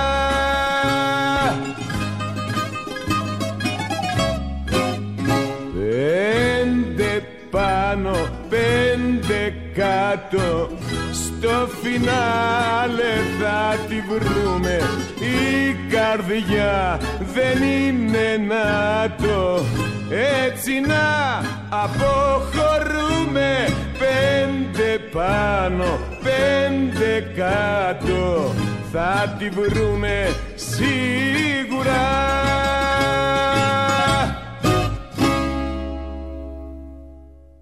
Γυρίζουμε κυρίες και κύριοι εδώ, εδώ από τις διαφημίσεις, είμαστε στα παραπολιτικά, είμαστε στο παρακαλώ καθίστε, ναι, στην εκπομπή που ακούτε κάθε Κυριακή 12 με 2, από το Θανάση Λάλ, μια εκπομπή που έφτιαξα με μεγάλο κέφι, γιατί ξέρετε, αυτές οι εκπομπές μου αρέσουν, μου αρέσουν γιατί έρχονται αυτές οι ψυχές, αυτοί οι άνθρωποι, αυτοί οι μύθοι της ζωής μας και ανοίγουν την ψυχή τους ρε παιδί μου, λένε πράγματα τα οποία ε, καταλαβαίνουμε όλοι εμείς που τους ακούμε τη συγγένειά μας, τη συγγένειά μας μαζί τους. Σήμερα εδώ στα παραπολιτικά λοιπόν ο Στέλιος Καζατζίδης είναι στο παρακαλώ καθίστε, χαίρεται και αυτός, είχε πλήξει εκεί απάνω στους ουρανούς και μου λέει βρε Θανάση δεν βάζεις λιγάκι τη φωνούλα μου, δεν μου και με καλείς με έναν τρόπο να κατέβω κάτω να μιλήσω στους ανθρώπους λιγάκι και να σας το παρουσιάζω. Παναγιώτης Κάτσιος, Βασίλης Κρυμπάς, Χρήστος Μητυλινιός, το team αυτής της εκπομπής, το θρηλυκό team αυτής της εκπομπής. Το τηλεφωνικό μας κέντρο είναι το 211-10-80-880. Περιμένετε τα δικά σας μηνύματα και συνεχίζουμε με Στέλιο Καζατζίδη. Έχουμε ακόμα μπροστά μας.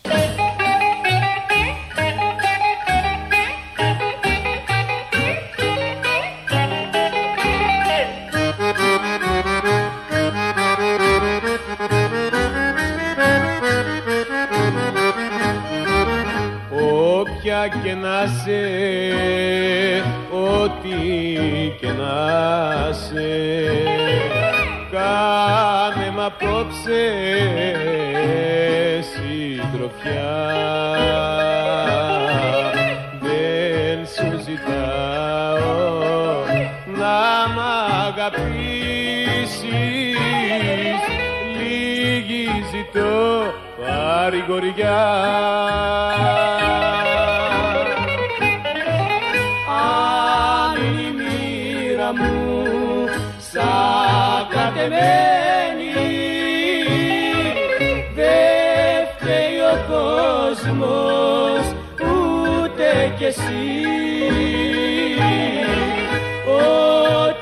αγαπάω. Εγώ πεθαίνει και ξαναρχίζω απ' την αρχή.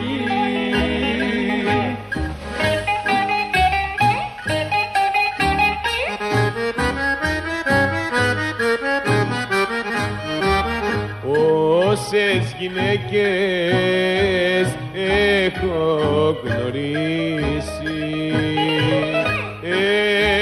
πήγαν δίχως αφορμή. Κι όμως δεν έχω καμιά μισή στο ριζικό μου έχει γραφτεί. Αν η μοίρα μου σαν κατεμένα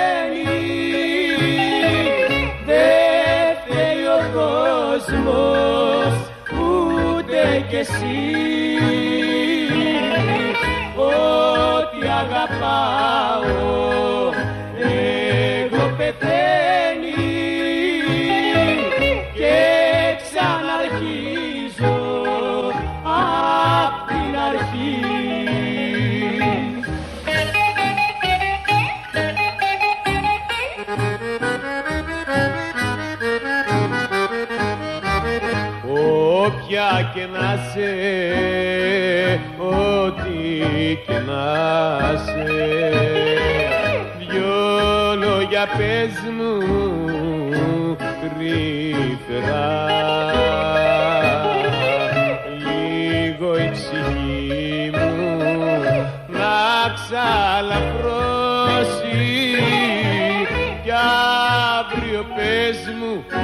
χαρά Κύριε Κατζίδη, να σας πω κάτι. Ζήσατε αυτό που λέμε μεγάλο έρωτα στη ζωή σας. Είναι γυναίκα με εδώ, δεν μπορώ να μιλήσω. να έρθει η γυναίκα σας να τα πείτε μπροστά. να έρθει. Παρακαλώ πολύ, η κυρία Βάσο θα έρθει και να τα πει μπροστά σας. Επιτρέψτε μου. Σωστά, αυτή Θα τα- ήταν η έκπληξη που Ε, είδα. βέβαια. Πω, πω, πω, πω, πω. Κυρία Βάσο, καλώς Να όρισες. είστε καλά. Καλώς όρισες. Πώς είναι αλήθεια κανείς να ζει κοντά στον ε, κύριο Κατατζίδη. Σημαντικό, μεγάλο και δύσκολο. Ναι. Γιατί δύσκολο, κυρία μου; Η λέξη δύσκολο τα λέει όλα. Κάνω ανάλυση. Σου κάνω τη ζωή. Εσύ Πού- όμως. Πού τον γνωρίσατε. Όχι. Στη Θεσσαλονίκη, σεισμόπληκτη. Μμ, Ναι. Ο Πώς; Τσαντήρης, ο Τσαντήρη. 1978. Τότε με το μεγάλο Με το σεισμό. μεγάλο σεισμό. Και ήταν κεραυνοβόλος, έρωτα. Ναι. Από την πλευρά μου, ναι. Α ομολογήσει ο ίδιος. Μα δεν θα πήγες του προηγούμενου έρωτες. Τώρα δε, εδώ πέρα έχουμε τον, ε, τον είναι έρωτα. Κοίτα, εσύ που τρεπόσου να φωτογραφηθείς μαζί μου, τόλμησες και ήρθες σε εκπομπή. Δεν μπορούσα Ναι. να αρνηθώ στο Θανάση. Σέβα. Δεν μπορούσα. Δεν Μπράβο. μπόρεσα. Μπράβο. Να σε καλά, κύριε Βάσο, έτσι και να μου μαγειρεύεις ωραία. Ε, Να πάντα. με έχεις πάντα έτσι έτοιμο για δράση. Γιατί η καλή διατροφή παίζει πολύ σημαντικό ρόλο. στη- Από όλα τα τραγούδια, ποιος σας άρεσε; Περισσότερο. Το Σαββατόβραδο. Το Σαββατόβραδο. Ναι, εδώ. με βάζει κάθε φορά και τους το λέω. Εδώ, εδώ, τώρα κι εγώ. Και είναι από τα πολύ δύσκολα τραγούδια, ε.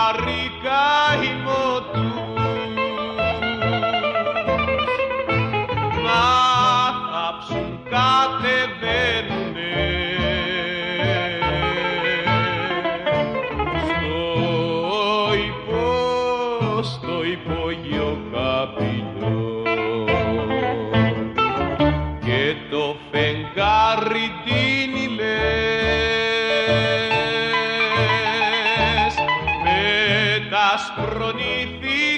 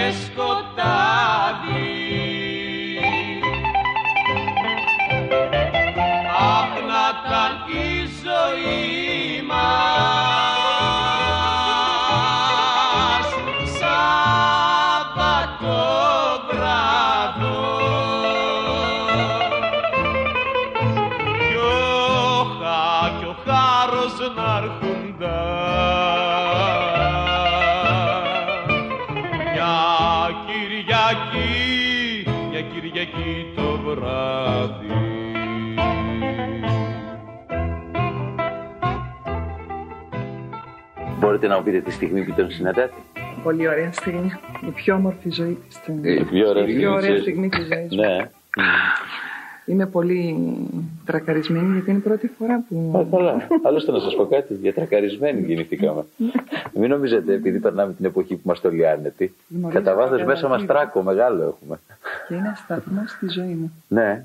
Η γνωριμία μου βεβαίως. Ε, τον άκουγα πάντα. Μμ. Μου άρεσε. Ε, πριν το γνωρίσω εργαζόμουν. Είχα μια βιοτεχνία. Όχι μια μεγάλη βιοτεχνία, μικρή. Το μεροκάματα έβγαζα. Και εκεί πάντα άκουγα. Έτσι με κοροϊδεύσε, έτσι, ότι είχε βιοτεχνίες και αυτά και αυτό να πούμε. Και με μάλιστα. μπέρδεψε. Και με μπέρδεψε. Ναι. Μπορώ να το αφιερώσω το τραγούδι αυτό που είπα; Όπου Στο θέλετε. Μάνο το Λοΐζο. Όπου Ήταν θέλετε. το αγαπημένο του τραγούδι. Πέθαινε όποτε με έβλεπε. Είχε την κιθάρα στο πόρτο παγάζ μια δεκάχορδη. Ναι. Πες μου το τραγούδι μου. Και του το έλεγα με πολύ αγάπη. Κρίμα. Να σας πω Κρίμα κάτι. που έφυγε νωρίς. Να σας πω, Ναι. είσαστε εδώ τώρα με τη σύζυγό σας, την αγαπημένη σας. Μάλιστα. Και έχουμε τη δυνατότητα, όπως είναι η τηλεόραση, τάκ να πηδήξουμε έξω από την τηλεόραση και να μπούμε σε ένα σπίτι. Σε τι σπίτι θα θέλατε να μπείτε μέσα, να κάνετε παρέα σήμερα το βράδυ; Σε ποιους ανθρώπους να τραγουδήσετε; Πετε μου, πώς φαντάζεστε, πηδάμε τάκ στο σαλονάκι του. Τι θα, θέλατε, θα θέλατε να συναντήσετε; Τους χθεσινούς μου φίλους, α, σε αυτούς που τραγούδαγα όλη τη νύχτα. Είναι πολύ καλά παιδιά, είναι καπεταναίοι που είναι σε σκάφη πλουσίων, με ένα μισθό βέβαια. Εκεί έχει τόση ζεστασιά, έχει τόση αγάπη. Μαζευόμαστε εκεί, έτσι πίνουμε τα κρασάκια μας, τραγουδάμε όλοι μαζί, χοροδιακά, λέμε τα καλαμπούρια μας. Ε, βέβαια. Εκεί. Γιατί αξίζει να ζούμε αυτή τη ζωή; Νομίζω πως αυτή είναι η ζωή. Αν δεν υπάρχουν αυτά, η ζωή είναι άχρηστη. Γι' αυτά, ε. Μου το λέγανε συνέχεια. Μας δίνει ζωή, τη ζωή που μας χάρισε απόψε. Ζήσαμε επιτέλους σαν αυτό, σαν έτσι, σαν αλλιώς. Δεν είχα ξεκολλήσει, δεν έφευγα. Ε, βέβαια. Δεν έφευγα. Που εγώ από τις 12.30 αρχίζω τα χασμουριτά. Κοιμάμαι, κοιμάμαι πολύ.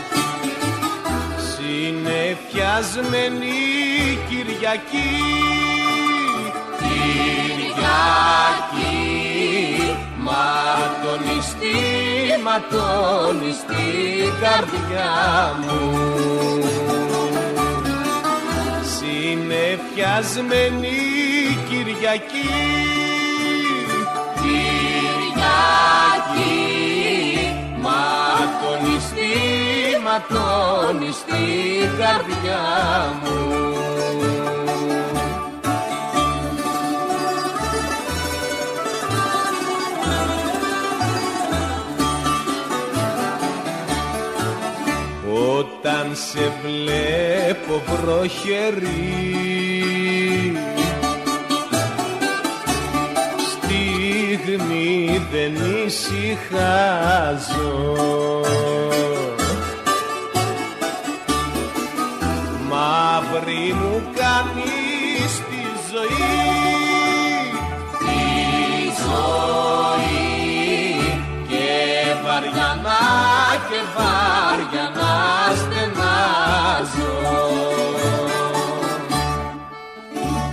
αφιερώσετε στους αυριανούς σας φίλους ένα τραγούδι και έτσι θα κλείσουμε πάρα πολύ ωραία. Να το πω ή να το ακούσω; Αλλά πείτε. Ω, Θα ακούσουμε έτσι κι αλλιώς άλλα που έχουμε ετοιμάσει.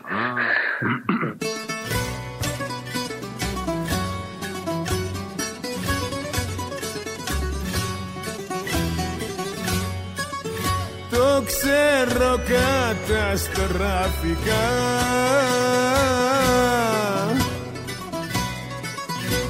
Απ' το φιλοτίμο μου.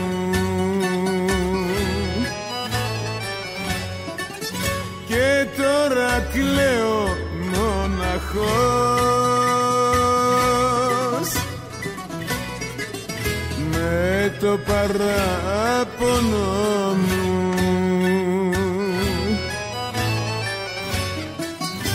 Σε τούτη την καταστροφή.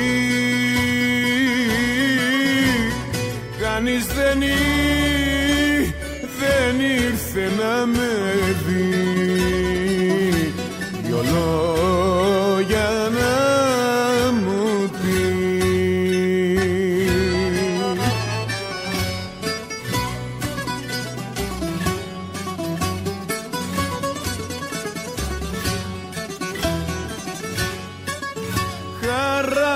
χαράμισα το μέλλον μου.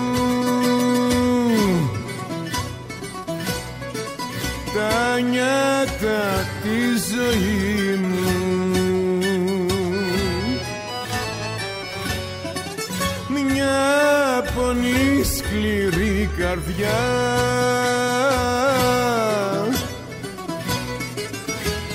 Ήταν καταστροφή μου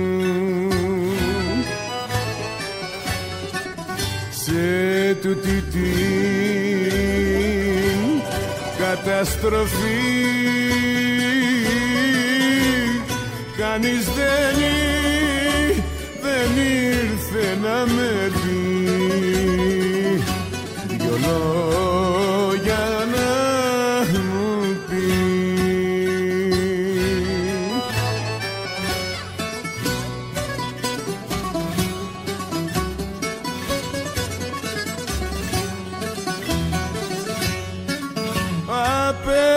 Απελπισμένος περπατώ. Και η καρδιά στενάζει. Και το φτωχό μου το κορμί.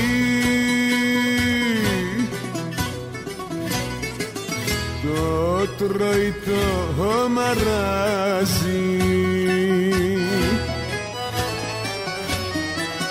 σε τούτη την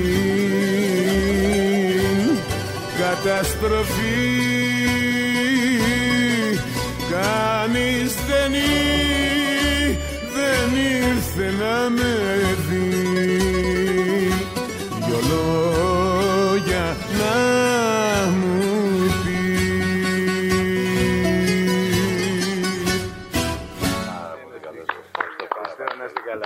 Ευχαριστώ πάρα πολύ. Να σα πω, αν κάναμε μια γιορτή τώρα εδώ του τραγουδιού, θα υπήρχαν άλλες φωνές τις οποίες θα καλούσατε. Βεβαίως, έχει πάρα πολύ ωραίες φωνές ο τόπος μας. Πάρα πολύ ωραίες φωνές που είναι σε λάθος. Α, να πω και κάτι για τη Χαρούλα την Αλεξίου. Αυτή η φωνή επιτρέπεται να λέει τέτοια τραγούδια με μπερδεμένα. Γιατί δεν λέει λαϊκά τραγούδια να μπει μέσα στα φτωχόσπιτα που την αγαπάνε και την Μεγάλη λατρεύουν. φωνή, ε. Μεγάλη. α, Ό,τι καλύτερο έχει βγάλει αυτός ο τόπος. Τελευταία και η πίτσα η Παπαδοπούλου. Παραλίγο να την παρασύρουν και αυτή να αρχίσει να λέει τις βλακίες σημερινές αυτά τα. Πώς το είπαμε, τα τραγούδια με σλόγκαν. Με σλόγκαν. Για το Θεό. Αυτές οι ικανές φωνές που κλαίνε, ας πούμε, να λένε τέτοιες βλακίες για να είναι στο πνεύμα της εποχής. Ποια εποχή; Εμείς κάνουμε τις εποχές. Γιατί εμένα με αγαπάει ο κόσμος με τα τραγούδια που λέω; Δεν μπορούσα κι εγώ να πω τη Ριρίκα.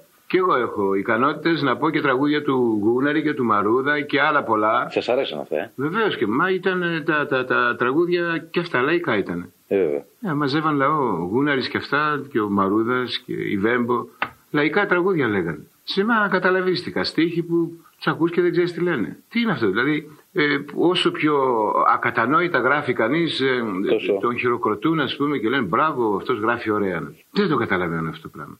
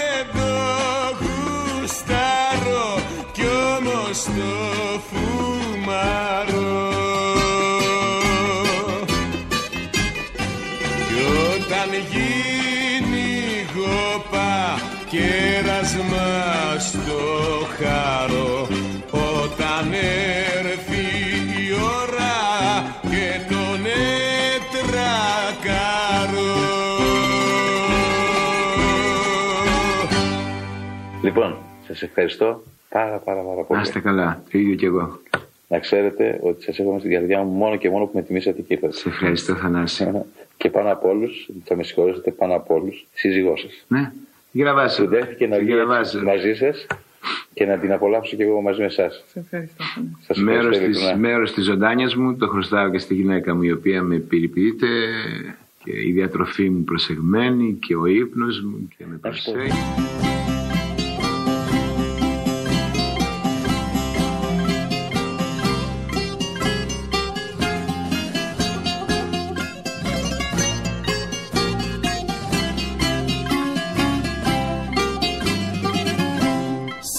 Σε άσχημη κατάσταση το φίλο μου τον βρήκα. Αμιλήτως με βλέπει μα στην καρδιά του μπήκα. Τα χείλη του ήταν κίτρινα τα μάτια του κομμένα.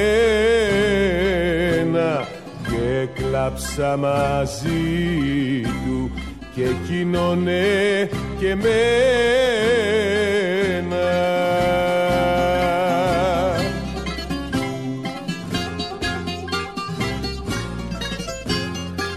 Γιατί να είμαστε κι οι δυο αισθηματίες γιατί να μπλέκουμε σε πάνιο ιστορίες αφού στον κόσμο λιγοστές είναι οι κυρίες. Γιατί να είμαστε λοιπόν αισθηματίες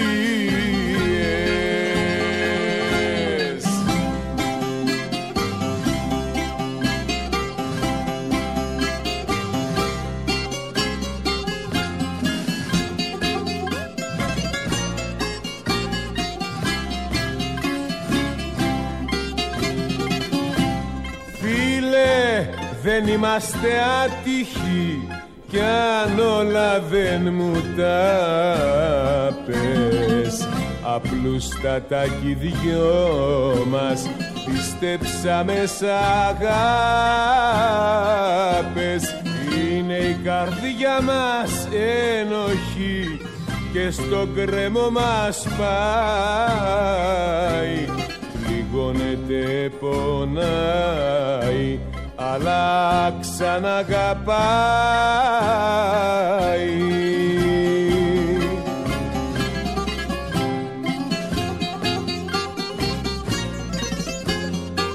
Γιατί να είμαστε κι οι δυο αισθηματίες.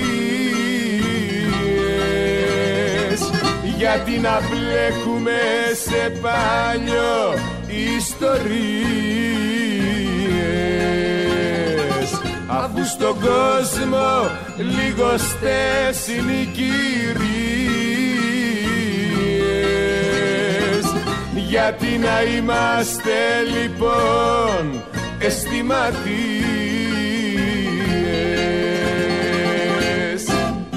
Ο έρωτας είναι μεγάλο πράγμα στη ζωή. Το σημαντικότερο πράγμα. Ο σωστός έρωτας, ε, όχι ο σημερινός. Ε, τι μπορεί να αλλάξει τον άνθρωπο ένας μεγάλος έρωτας; Τα πάντα. Τα πάντα. Να τον κάνει να πετάει στα ουράνια, ας πούμε. Ο έρωτας. Μεγάλη δύναμη. Λοιπόν, να είστε καλά. Θέλω να μου πείτε κάτι για τους φίλους μου. Ναι, Να ναι. σας τραγουδήσω λίγο το μαντουμπάλο να μου πείτε αν είμαι φάλτσος.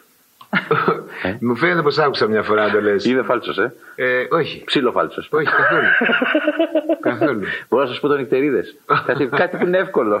Σας παρακαλώ πολύ να με επιβεβαιώσουν. Δεν παίζω και όργανο. Εμένα πάντα με συνοδεύουν και δεν είχα την τύχη έτσι Λοιπόν, να θα πούμε κάτσω. μαζί φεύγοντας και βέφτοντα την τίτλη το μαντουμπάλο. Είναι δύσκολο; Να την πούμε. Να την πούμε. Πω, Πω, πω. Σου τα αφιερώνω τα κούλια, αδελφέ μου, σου τα αφιερώνω. Και τώρα πρόσεξε πώς θα ζωγραφίσω μαζί με το Στέλιο Καζατζίδη.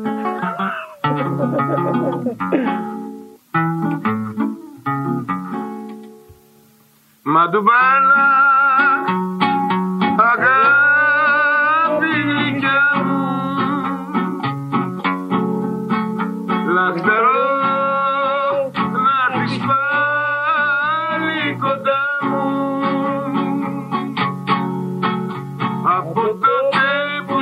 σε χάσα λιώνω. Το όνομα σου φωνάζω με πόνο. Μαντουβάλα, μαντουβάλα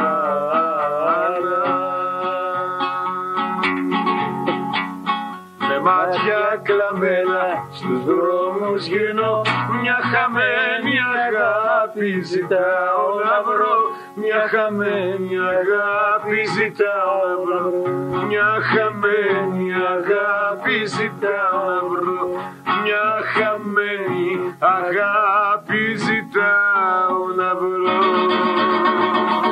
Ήταν δυστυχώς και τέλειωσε ο Στέλιος Καζατζίδης. Μια εκπομπή θρηλυκή νομίζω θα μείνει στην ιστορία και αυτή η εκπομπή γιατί όπου υπάρχει Καζατζίδης μένει στις ψυχές μας, μένει στο μυαλό μας, μένει στη μνήμη μας. Πρέπει να σας πω ότι αυτή η μοναδική στιγμή του Στέλιου Καζατζίδη στην τηλεόραση του Sky το 1993 που συναντάει τον Μίκη Θοδωράκη είναι μία από τις στιγμές οι οποίες έχουν καρφωθεί στο μυαλό το δικό σας, όλων εσάς. Όπου και να με βρείτε στους δρόμους, όπου και να συναντήσω, μου ζητάει αυτό το CD αυτής της εκπομπής. Γιατί ήταν πραγματικά μια μοναδική στιγμή, ήταν μια μοναδική εκπομπή. Συναντήθηκαν δύο θρύλοι του ελληνικού τραγουδιού. Ο Μίχης Θοδωράκης μετά από 30 χρόνια μαζί με τον Στέλιο Καζατσίδη άρχισαν να μιλάγανε, τραγουδάγανε. Ο Θοδωράκης έκανε τον, ε, τη Μαρινέλα. Καταπληκτικές στιγμές. Σήμερα ακούσατε Στέλιο Καζατζίδη εξ ολοκλήρου. Μόνος του, εδώ σε αυτή την εκπομπή, μιλούσε, μιλούσε, μιλούσε, αλλά έφτασε στο τέλος. Ακούσατε την εκπομπή, παρακαλώ καθίστε, από τα παραπολιτικά. Ευχαριστώ πάρα πολύ όλους εσάς που στείλατε τα μηνύματά σας. Την άλλη Κυριακή πάλι, την ίδια ώρα, εδώ, στα παραπολιτικά 90,1 κοντά σας. Να είστε καλά, καλό μεσημέρι, να περάσετε υπέροχα. Θα σα αγαπώ πολύ. Να είστε καλά, Λάλα. Να είστε καλά. Να είστε καλά, θα Εγώ σε ευχαριστώ, φίλε μου. Να είστε καλά όλοι.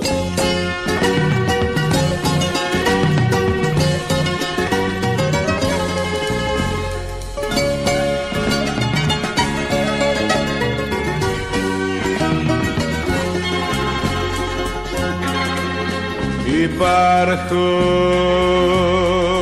Κι όσο υπάρχεις θα υπάρχω. Σκλαβά τη ζωή σου θα έχω. Κι ας βαδίζουμε σε δρόμους χωριστούς.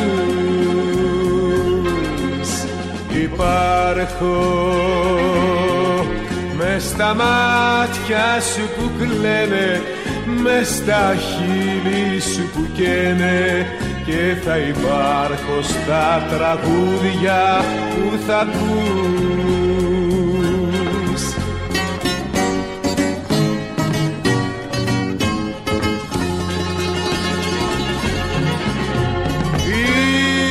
Είμαι τη ζωή σου ο ένας δεν με σβήνει κανένας.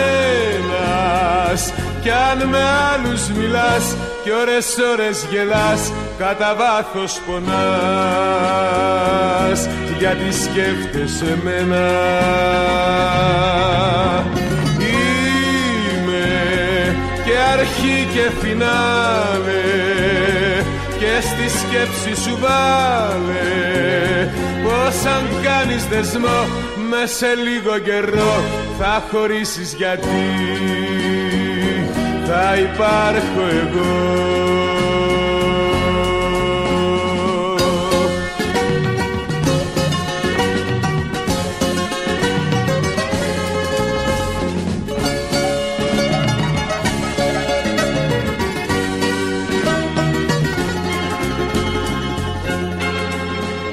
Υπάρχω. Στη χαρά σου και στη λύπη η μορφή μου δεν θα σου λείπει. Κι ούτε πρόκειται ποτέ να ξεχαστώ. Υπάρχω. Μες στη τύχη σου που βρίζεις στο μυαλό σου που ζαλίζεις με τσιγάρο αναμνήσεις και πιωτό